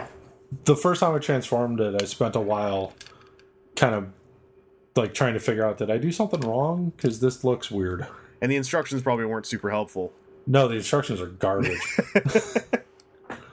um, so eventually, I just want. I can't figure out what I did wrong. I guess this is just the way it is. Yep. just a really weird little thing about him because he, especially just given the masses on either side of it, I'm just like I feel like I'm supposed to slide something. Like there's enough stuff here. uh, but yeah, like really solid deluxes. Uh, I, I'm- really enjoying them. Uh, I can't wait to see the brainstorm version of Blur with all the uh, the extra winglets. yeah, I found. Uh, I came across a picture where somebody had uh, the four deluxes next, standing next to the original G1 toys. Yeah, and I knew the heads were smaller, but it's been a while since I had messed with a G1 head, like a good two, three years. Um, so seeing the heads next to each other, it was a little shocking how much smaller the new heads are. Yeah, um, when I saw the Titan Master heads in person the first time, like uh, the Siren head specifically, uh, in photos they always look bigger to me, like in all the Toy Fair pictures. So I kind of had like, instead of like, oh man, the G1 heads are bigger than I remember, I was like, these are smaller than I thought they were going to be, but they they really work at that compact size. Um, yeah, G1 G1 headmasters were chunky, like they had a they had a lot of mush to them. Um, Yeah. It would have been really neat if there was some cross compatibility with the old the old heads. I super wish there was some way. Like, I'm sure someone could make an adapter, but Yeah, but they'd be so massive now. Like Yeah. at least on deluxes, like maybe you could stick an old school head on a leader class figure, and then not need to put a helmet up over the top of it to make it not make it look like they're a pinhead. But uh, but the other size classes, I I, I don't think you're going to be able to do it much with them. yeah. I, I was I was trying to. I, I just remembered something I wanted to, to to tell you. Um, you know how on Scourge, on the top of his alt mode, where you put like his gun, like that peg hole on top of the cockpit. Yeah. Do you have, do you have him there with you right now?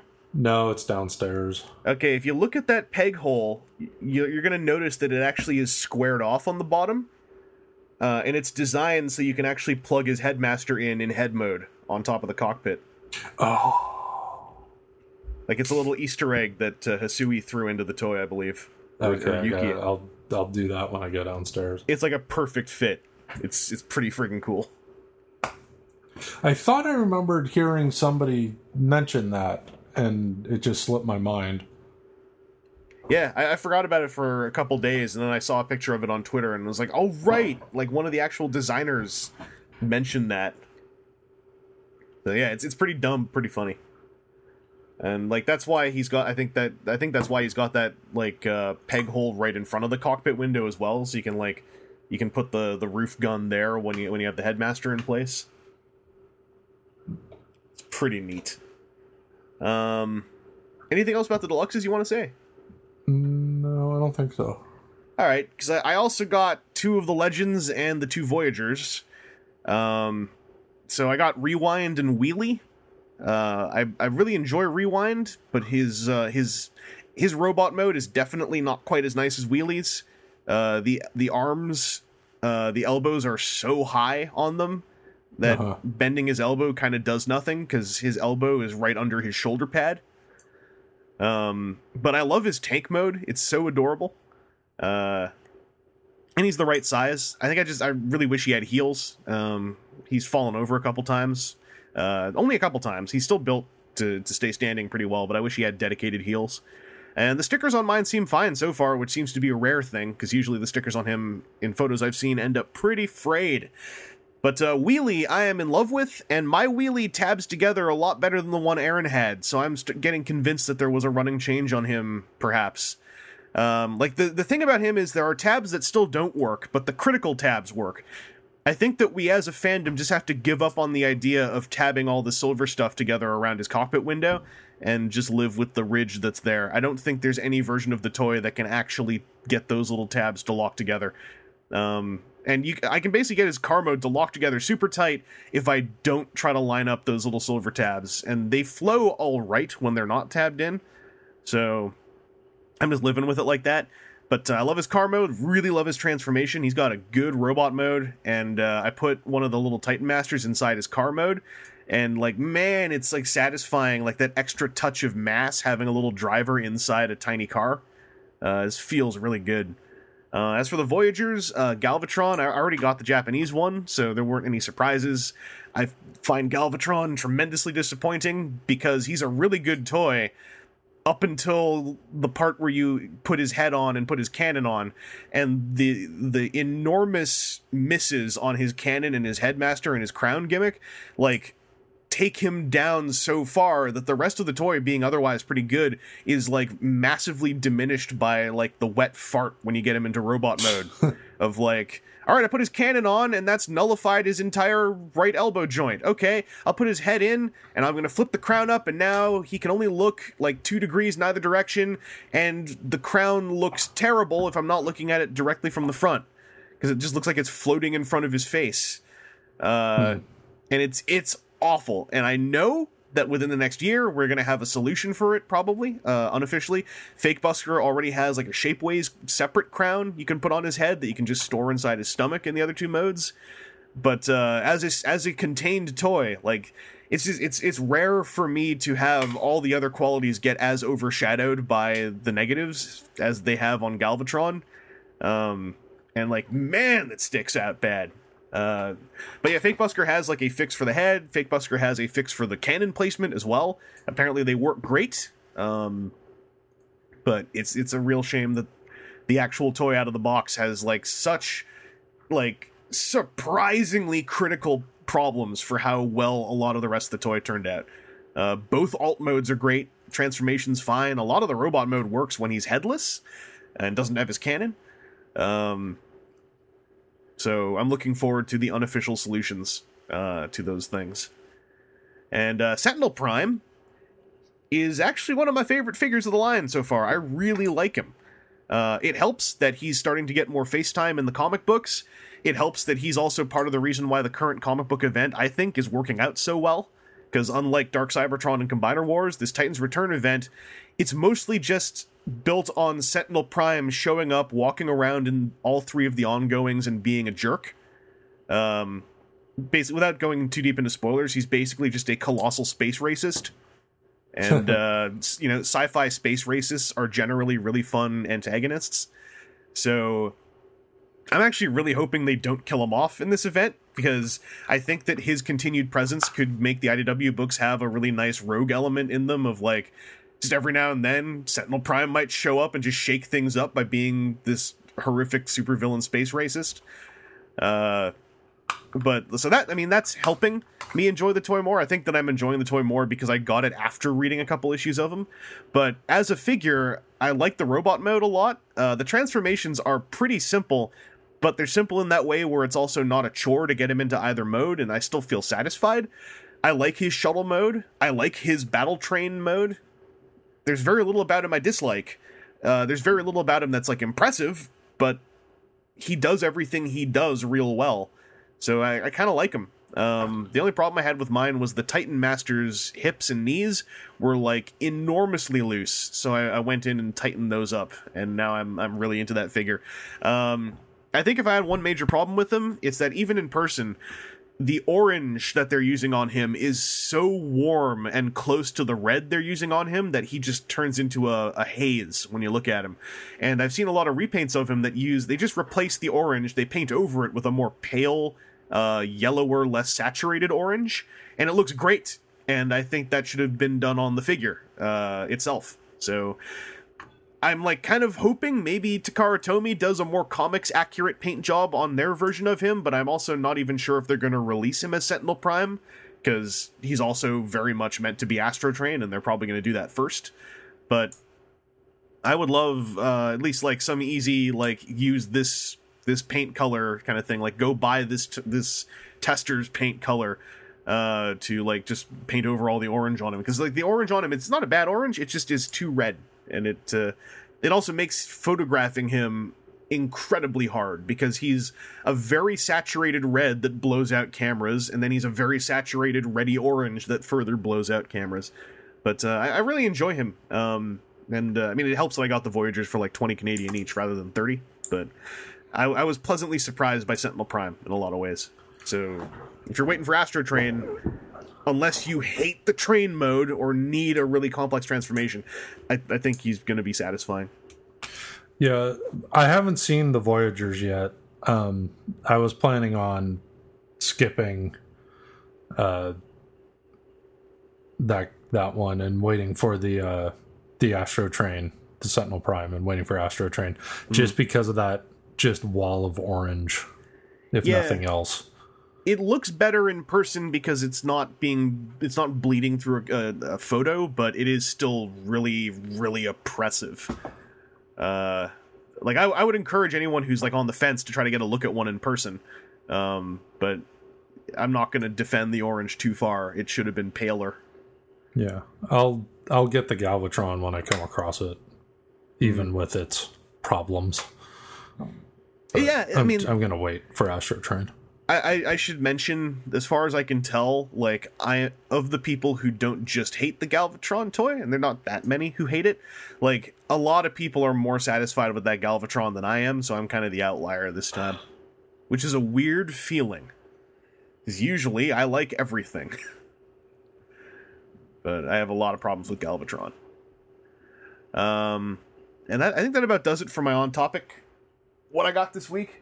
Uh, I got a copy of Fans Project's Trinex Alpha, but I can't say too much about it yet. Um, that's their version of uh, the Dia Battles. I'll send you a photo so you can see what I'm talking about.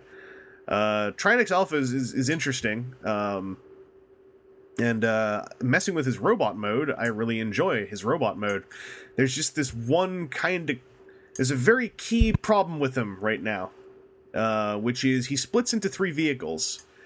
And part of doing that is you have to pull them apart at the waist. Currently, a majority of this, it's not all of them, but it is a, ma- a majority of the ones received so far can't actually split at the waist because there's something wrong with the clip parts, and most people uh, cannot get them apart at the waist, or they end up pulling so hard that they rip the clip part to pieces, and then the, the toy is broken in half. Uh, so Fans Project has said they are working on a fix uh, and telling people basically don't rip him in half if he's not coming apart easily. Um, so we'll see how that develops. Um, but his robot mode is pretty fun. It's pretty fat, like it's thick. Uh, it's tall, wide, and thick. Uh, quite satisfying in a super robot kind of way.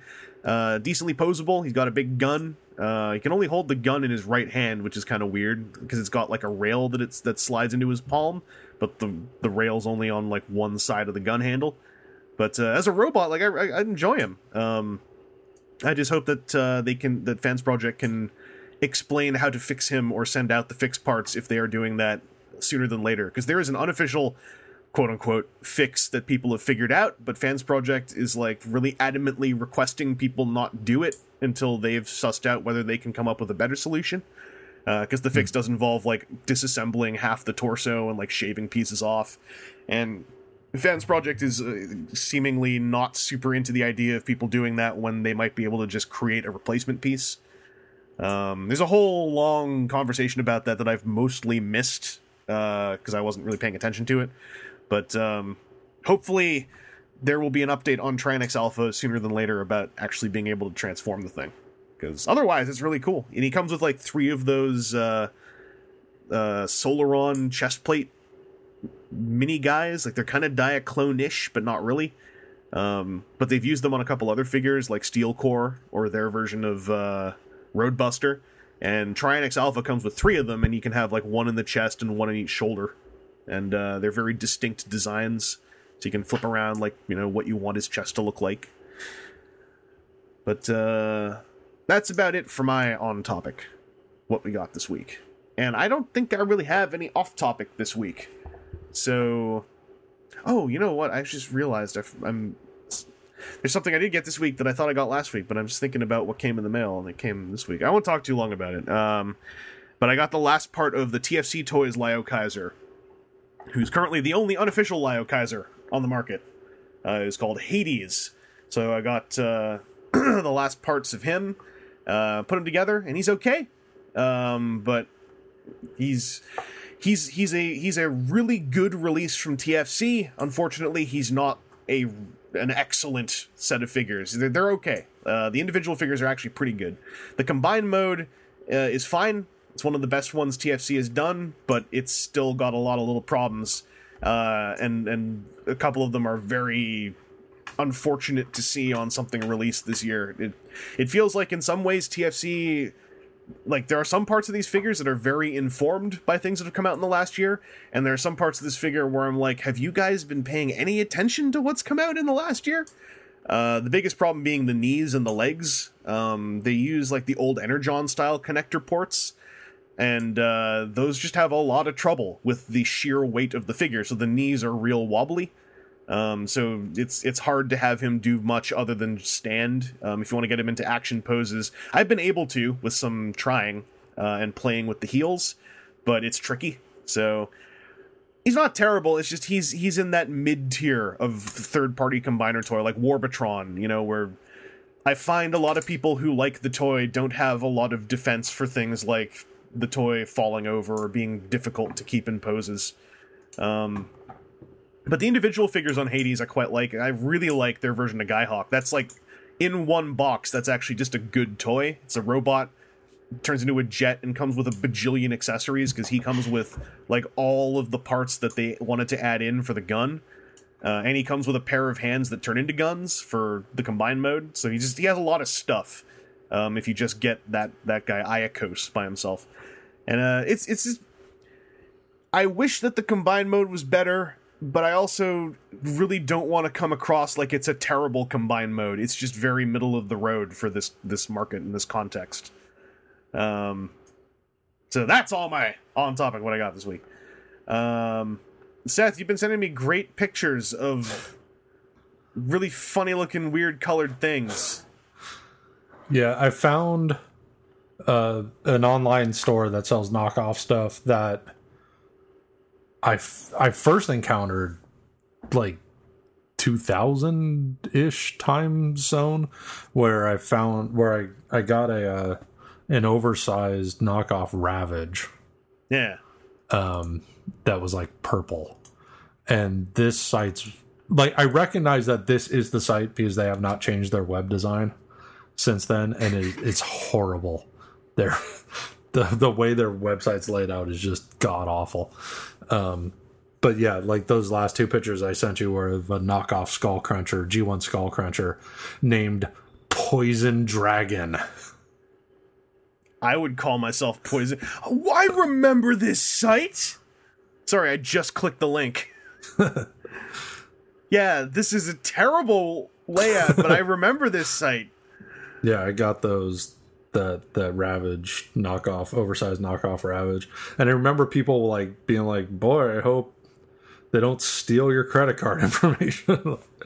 because this doesn't even seem like a real web store. Oh man, this is yeah, this is some nostalgia.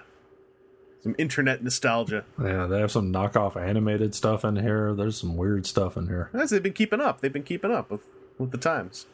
Remember them Nike shoes? Yep. Yeah, they got some of them I like- knockoffs.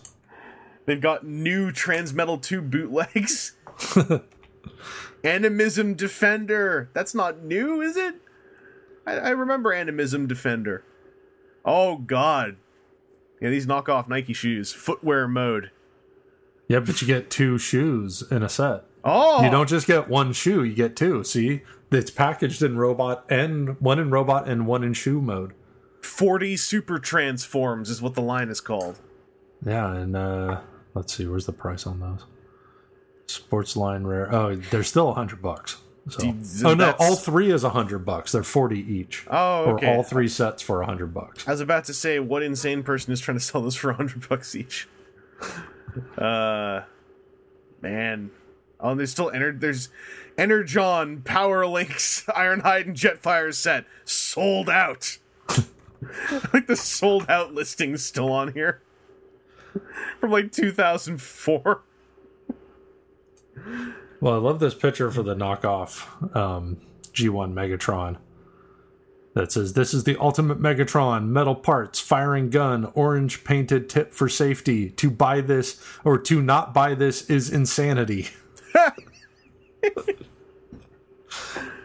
but they point out in the description, like, so it has diecast parts, and all the parts are compatible with your G1 Megatron, and it looks like a cheap way to replace missing accessories.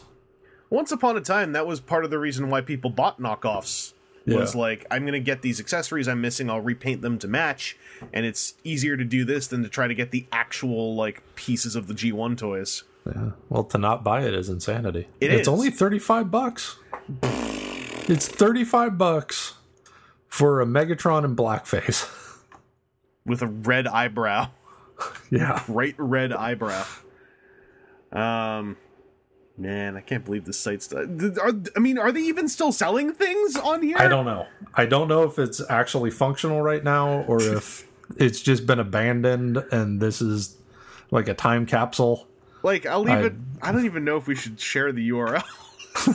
like this might in case someone gets ripped off. Yeah. If you really want to know, ask Seth. That's what I'll say. Transformer bootlegs. 50% off everything on this page with a total purchase of $100 or more. Well, I clicked on their news tab.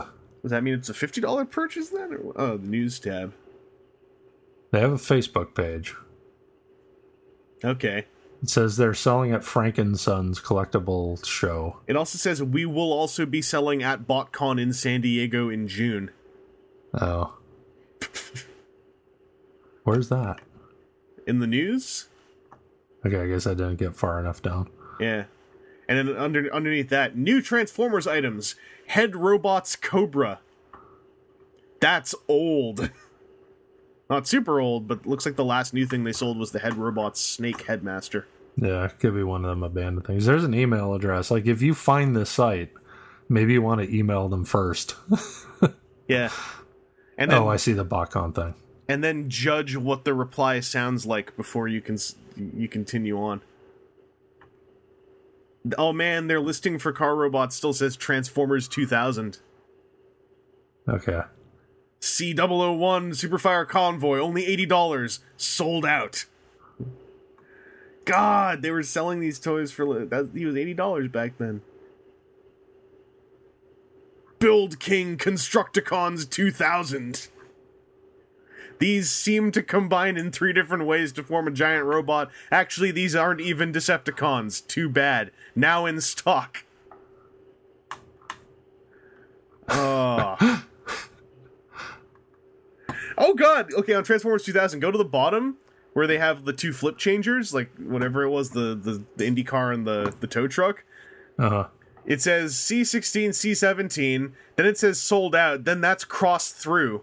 Then underneath it says just $20, then it says not in stock, and then that's been crossed through as well. and then next to that is a $1,500 Optimus Prime that's also been crossed through and is sold out. Oh man. Okay, I gotta stop looking at this. Um, Seth, I don't have anything off topic, but do you have any off topic what you gots from this week? I do. I got a couple different things. Um, so I grabbed that um, Dark Knight Returns, Katie Kelly, Robin. The Mattel one? that, yeah, Okay. I think that's Katie Kelly. I think that's her name, right? Uh, whatever it is. Dark Knight Returns, Robin, with the big green glasses. yeah. Um, so that's basically well fake eyes on twitter kind of put it best re- last night when he said she's like a $20 accessory for your batman figure because she doesn't do much on her own Ugh. Um, and I I dug up my He-Man bodied Dark Knight Returns Mattel figure, and they do look very well together. They Oh, do go very well together. I forgot that they did one with a He-Man body. Yeah, That was a, a year or two ago. What? yeah, and I found it like really cheap at this local toy convention. Yeah. Um, oh, which is coming back, and there's a cool voice actor there. I'm blanking on his name. Uh, I'll look it up later. Um, uh, where was I? Um, yeah, so I I tweeted a picture of it last night. If you just look in my media, you'll find it pretty easy. I think it's the last. It should be the last image I tweeted. Anyway, they look pretty good together. Uh, the problem is I didn't really inspect her in the package before I bought it. Um, so she has like a soft vinyl piece that goes in between on her waist, in between the her torso and and uh, waist Yeah. that pinches in between, and it's it's like the little skirt under the belt part of her tunic, and it was not aligned properly, so it's like offset to one side when they smash the uh, the abdomen and the waist together, or the All right. torso and the waist together, so it's pinched in there off center. Oh, I, I had that happen with uh with a Ninja Turtle thing once. Yeah.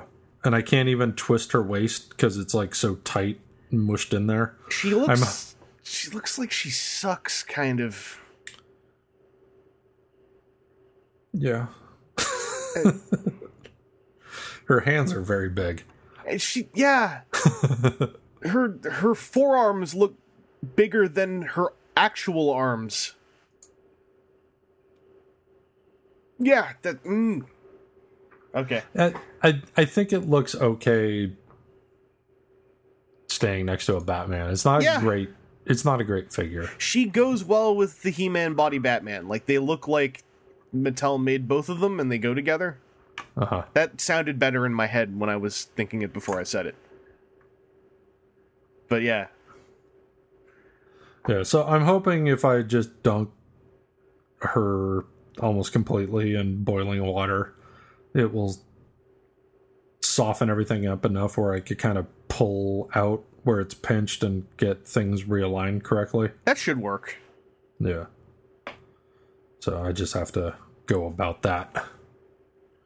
Yeah, there was another version of her that came out not too long ago that might be a better choice if you could still get it. I think it was part of a four pack though. Oh yeah, the DC collectible four pack. Yeah. I remember seeing that at the comic shop for a while. Yeah, like I think if you want a more accurate, also a more accurate Dark Knight Returns Batman, that might be the way to go. Yeah. But then you're also getting Superman and Joker. However you feel about that, I don't know. It's up to you. I mean, they were both in the comic.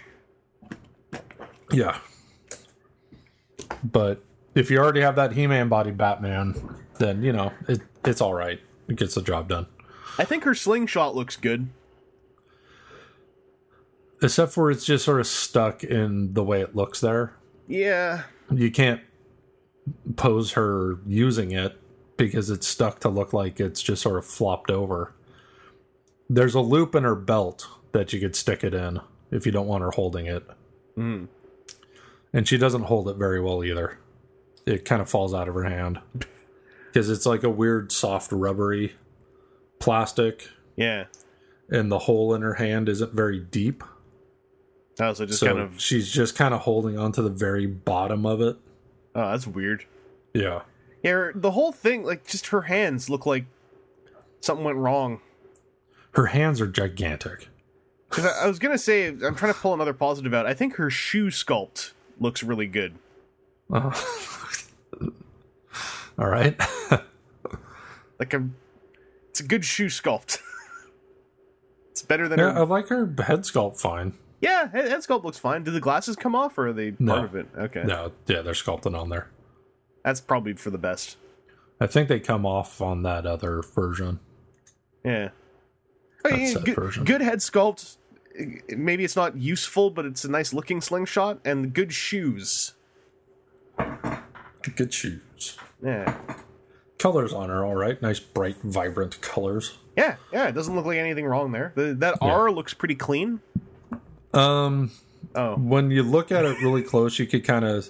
I mean, it is, but you could see where it's yellow paint over the black circle, so you could kind of see a little bit of black coming through.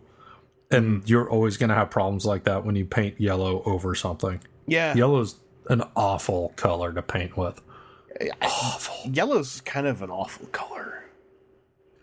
I like yellow just fine as a color. I just always hated working with it when I was painting like Warhammer figures and stuff. Yeah, it's not nice to work with, and uh, personally, it's like my I think my least favorite color. Just I don't know. I like I, I like I like nearly every color more than yellow. All right. Well, you don't have to get hot about it. I just you know, I got to make sure I, I humble yellow a little bit. Can't let yellow think it's getting away with stuff here. You know, Yeah. it's, it's a second tier color. Whoa, it's one of the primaries. No, no, it's it's better used when subsumed into things like green or orange. That's what I would call it. Man, Yeah. man. You probably don't even like lemons. Weird thing, I love lemons,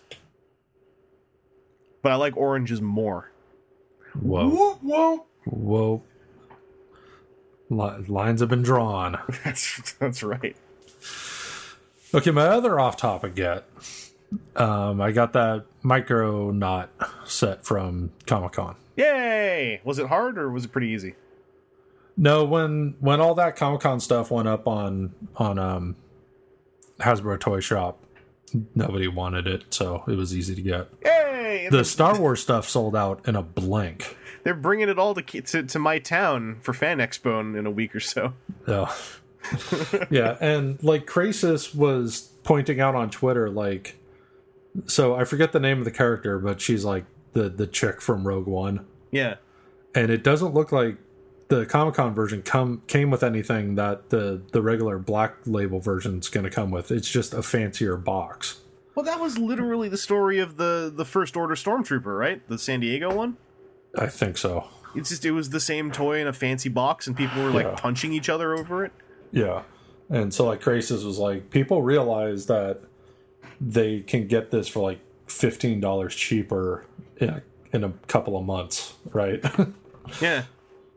Um, but I was a little like I I probably would have gotten the Obi Wan Kenobi, um, if it hadn't sold out, just because it came with a table and a little holographic Princess Leia.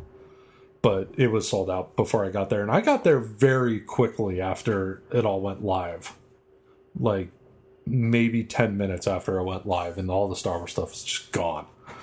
Um, but you know, I'm not going to pay any extra second person or whatever to just for a little table and holographic Princess Leia. Yeah. I'll live without. I'm gonna be all right. I'm sure if someone wants to make some money, they could just make those things on Shapeways. yeah. Well, would you be able to make it clear?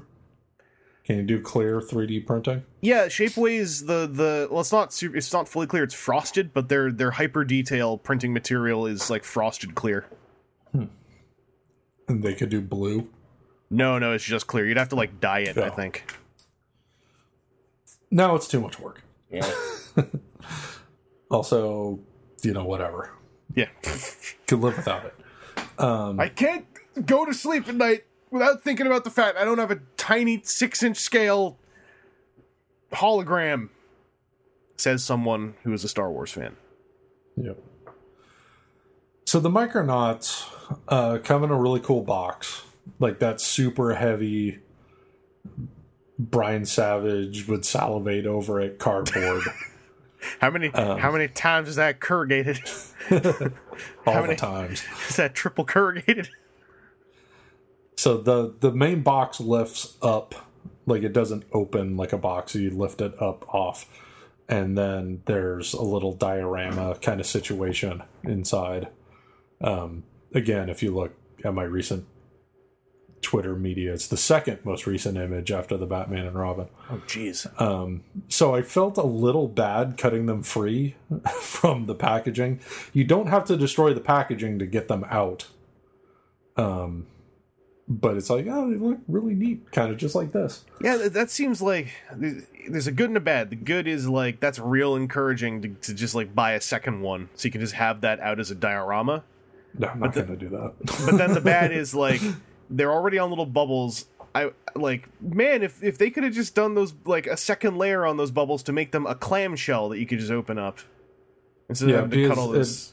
yeah it has all the little plastic strap things and Yeah, and then I I think you'd have to open up the bottom of the box to get at it if you wanted to remove those plastic bubbles yeah. because they go down into the box and where I'm sure they're taped in place. Um, I didn't try to rip them out or anything. And then, you know, it's not the greatest diorama of all time either, so I'll probably throw it away eventually. I'll hang on to it for a while and then maybe three years from now I'll go, this is taking up too much room, and then it's gone. I kind of like how the the middle piece is like just a little like it's a little 70s sci-fi like TV show set. Yeah, and you can't see it from that angle, but on like the side that the the green guy inside of it is looking at, there's like a monitor screen with some stuff on it and control panels and stuff. Yeah. Like there's there's control details and whatnot on the inside of the the little base thing. Um, so I cut them free this morning. Like I I just kind of left them like that for a few days, and I cut them free this morning because I wanted to be able to to comment on the hand feel and everything else Thank you. Um, so this was very much a nostalgia buy because I think I told this story recently where like my cousin who was a couple years older had just a big box of Micronauts um, back in the day and I always loved digging around in that box and messing with them when I went over to his house. Including the Pharoid the the sarcophagus thing. He had like multiple of sarcophagi. Um, so it's a big time nostalgia purchase. And a lot of my memory of these things are now decades old. But i want to say that these feel cheaper. And part of it is the original toys like the the metallic belly piece and their heads were die cast um, everything's just plastic here. But even still um, some of the joints have that kind of stuck squishiness where I I'm afraid like okay I can force this shoulder to move and maybe we'll pop free and everything will be fine or I'll break it off. You might want to, yeah, you might want to, I don't know, get a hair dryer or something, give it a little blast. Yeah, so and one of them, let's see, was it was it the Pharoid? Yeah, the the Pharoid, the blue guy, um the upper part of his legs that like go up into the hip, there's a little gap on one of them where it's kind of not really assembled 100% properly Ah, and so that's a little disappointing. And those middle belly pieces on the that were die cast on the original toys were removable, and like you could swap them around. They are glued in place. we, it it almost feels like the those were they were manufactured with the idea most people wouldn't take them out of the diorama. I don't know, maybe. But what's the fun in that? Yeah, that's that's a shame to hear. Yeah. And you know, I'm not. Oh, I think their arms were die cast originally too, or at least some of them had die cast arms and legs. Like the green guy, like his silver arms and legs. I'm now thinking I seem to remember them feeling cool, like a die cast parts would back in the day. Because I, I feel like the advantage of replacing all the diecast with plastic is that the toy would be easier to stay standing and pose. But then if the joints feel squishy and weird or stuck, then that's all kind of nullified. Not all of them do, but a couple of them have bits that do feel that way. Yeah, And then their little hands and wrists are so tiny and delicate. But that was the case originally. yeah. But uh I mean they're it's they're still neat. I I don't mean to trash on them. They're not they're just not vin- the vintage figures. But they're still like this really fun nostalgia thing Yeah. to to have gotten them. Like I wouldn't recommend them for everybody. they are definitely a thing of their time that they did not improve upon with these reissues. Um, but even still, like when you consider the time period these things came from, they're surprisingly well articulated. Oh yeah, like, like, they're very well ahead of other similar sized figures from that time period. because that's that's seventies and Mego, right? Like, weren't they a Mego toy line? I don't know. Well, I mean, they come from Micronauts or Microman. Yeah, They're they were the the U.S. release of the Japanese Microman toys. good. I think that Mego I- was the one who yeah. released them back then. I don't know. I don't know who. Oh yeah, in 1976, Mego licensed Microman action figures. That's what it was. Yeah. Yeah, and if like coming from 76 and then Star Wars toys wouldn't be until a couple years later and they're the same scale, but then you look at those original Kenner Star Wars toys and just look at the articulation differences, like these were way ahead of the curve. Yeah. Well, like Universal Shoulders, even. Yeah. Just that alone. Ball jointed hips, Yeah.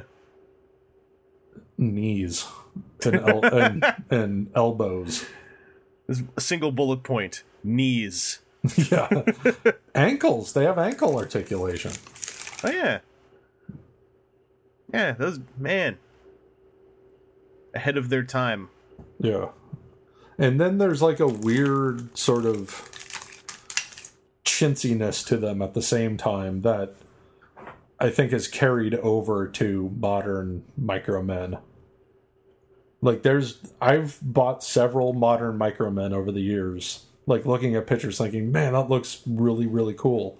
And then getting a hold of it and being like, oh, they kind of half-assed this whole thing, didn't they? Oh yeah, like those those old uh, the ones in the 2000s that Diamond was releasing where all the chrome parts were so brittle they just like snapped to pieces. Yeah.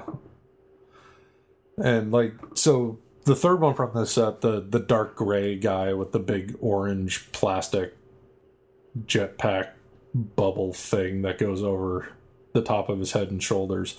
Like that just sits on there. It doesn't attach to him in any way. It just sits on his shoulders. Yeah. Um which reminds me of some experiences I've had with modern micro men where it's like oh, you can put these accessories on them, but they're not really holding on there. They're just sort of there. you just sort of drape it over them, and that's how it attaches. And it's like, okay, well, some things never change, I suppose. So Yeah. they're a great little nostalgia piece, but um, if you look at these and you don't get excited, I wouldn't recommend buying it. Like actually holding them, I don't think is going to win anybody over. The hand feel is not a factor. Right. And that is what I got this week. All right. Well, then that's that's episode 421 of WTF and TFW. Thank you, Seth, for joining me on this Sunday. Uh, Sure. just to close it out, what's what's the one thing? If you're going to name one thing that you're looking forward to seeing this evening, what would that be? At SummerSlam? Yeah. Oh. I hope there's some cool surprise at some point. So I want to get it on record so that like when this episode actually comes out, The card is a little underwhelming. um Yeah, I just hope something rad happens at some point. what if the surprise is, "Hey, we have 15 more wellness violations." That might actually be the case. There's word going around that there might have been 10 wellness violations, and they've just gotten around to suspending the three most expendable people. and we might see a bunch more get suspended after SummerSlam. Oh boy. Yeah. yeah. And some of them are really dumb. Like they Okay, so I guess we're in the wrestling part of the show. Hi Lumpy.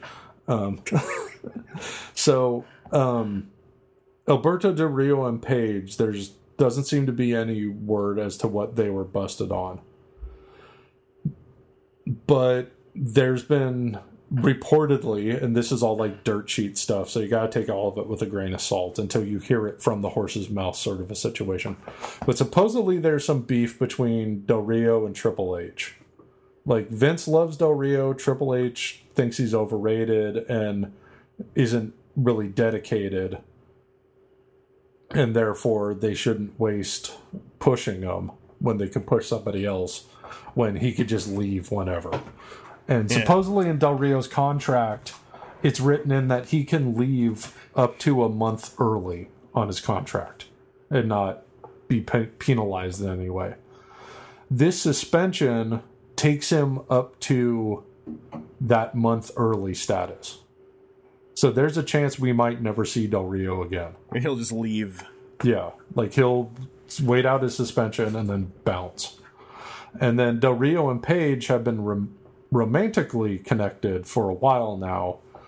And again, another dirt sheet thing is Triple H had tried to warn Paige away from Del Rio, saying he was a bad influence. And now here's both of them getting a wellness violation, and they got drafted to different shows. Like the company clearly tried to split them up by drafting them to different shows. So who knows what Paige's future is? Except for Paige still has several years on her contract and no easy out like Del Rio has. Oh, I was about to say they could just both go to Lucha Underground, but Well, not for a few years for Paige. yeah. I'm sure Lucha Underground would welcome uh, El Patron back with open arms. Oh, and then like the last time Del Rio was on TV before getting busted, um, he was wearing his his Lucha Underground tights, his little trunks with his Lucha Underground name on it. Oh, weird. Yeah. And so his didn't say Del Rio, it said uh, El Patron or Alberto Patron or whatever. I, I don't remember exactly what it was. Um, so that might have been him sort of telegraphing his intentions or just trying to put a bee in Triple H's bonnet or something.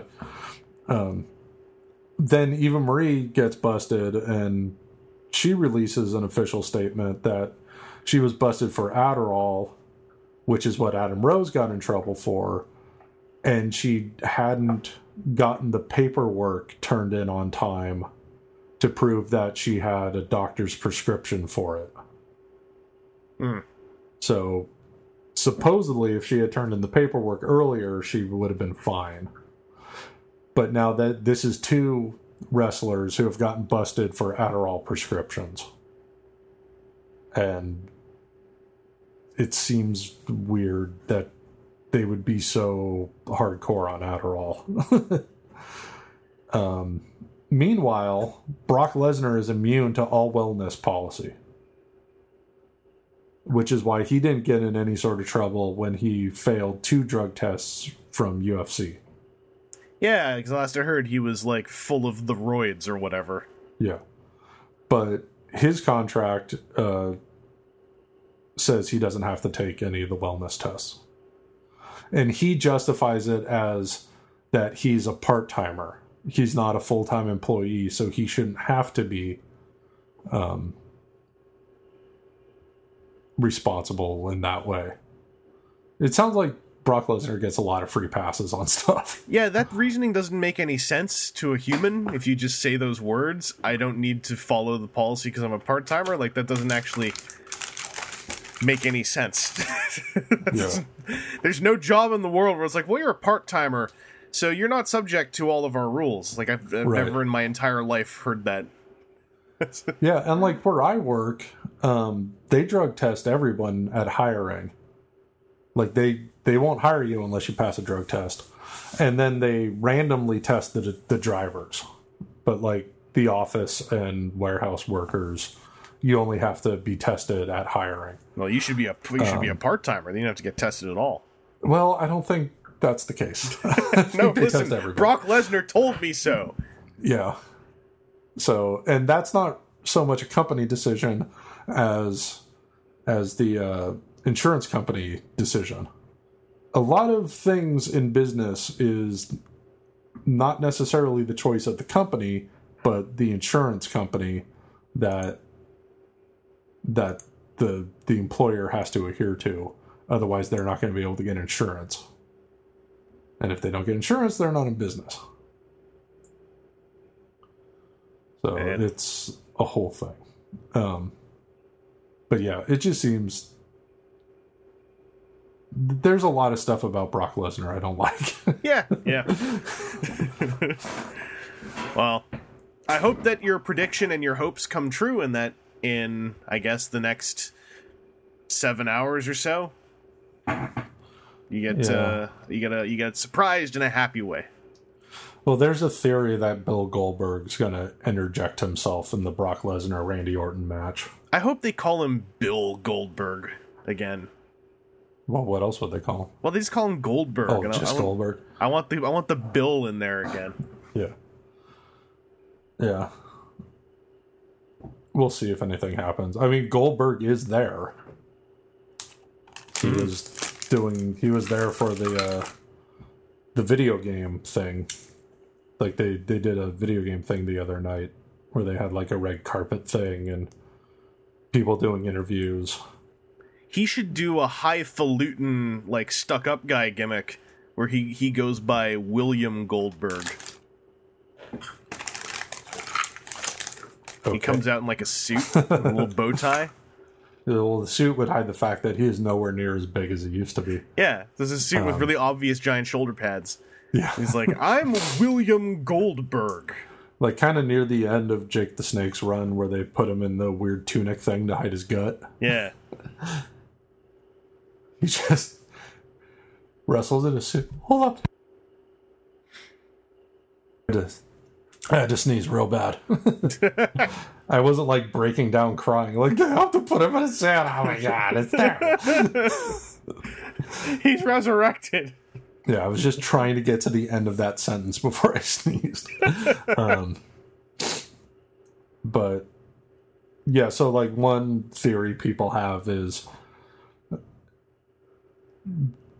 Lesnar is never going to lose clean ever in a match, and they don't want to make Randy Orton, who just came back from an injury, look weak because they want to use Randy Orton because he's going to be around all the time unlike Lesnar.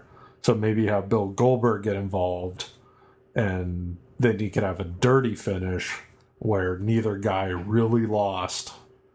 Um, and then I'll maybe set up something else with Goldberg in the future. But I'll give you a dirty finish.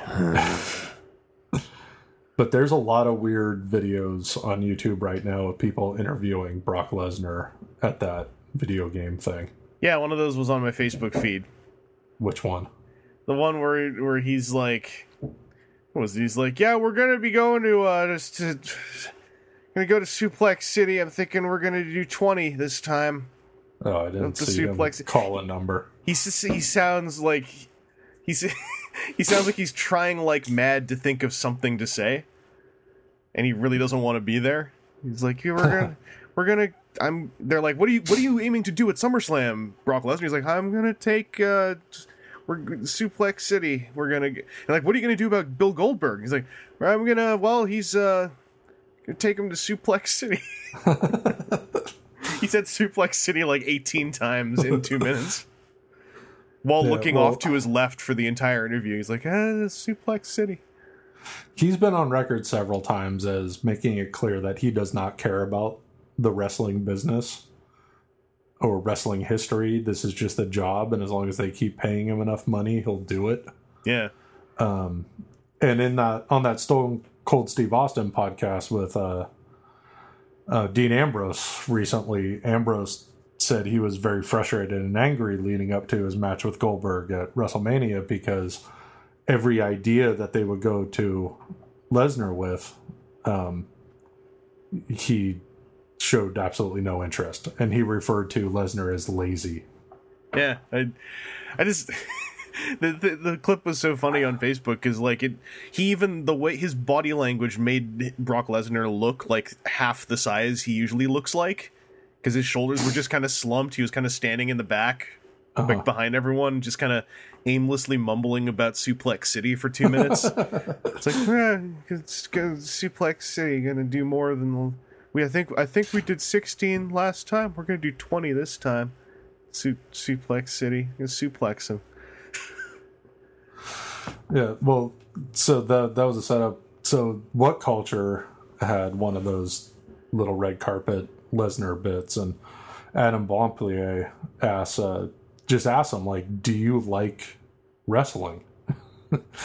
and he kind of takes a minute as he's getting his thoughts together, and and of course, um, Paul Heyman standing there as he does and Heyman's kind of looking at Lesnar and kind of like very shallowy, giving him a little head shake, like don't don't do it. and then Lesnar did did what he does, where he's like, no, I don't really care about any of this. like he goes like, yeah, it's cool that they put me on the cover of this video game, but they paid me, and that's the point. Like they just want to get paid. Mm. And then he goes, I'm a prize fighter. I fight for a prize. Like, you got to pay me. And then Adam was like, Well, has it always been that? Like, when you started in wrestling, was there ever a passion for it? And he goes, Not really. and that makes me not give a crap about matches he's in. Yeah. Well, something about Suplex City. anyway, uh, we're gonna close this up. Thank you, Seth, for joining me, Okay. and uh, we'll talk to you all later. Stay tuned for more Transformers talk here on WTF and TFW as we enter the 420 era of podcasting.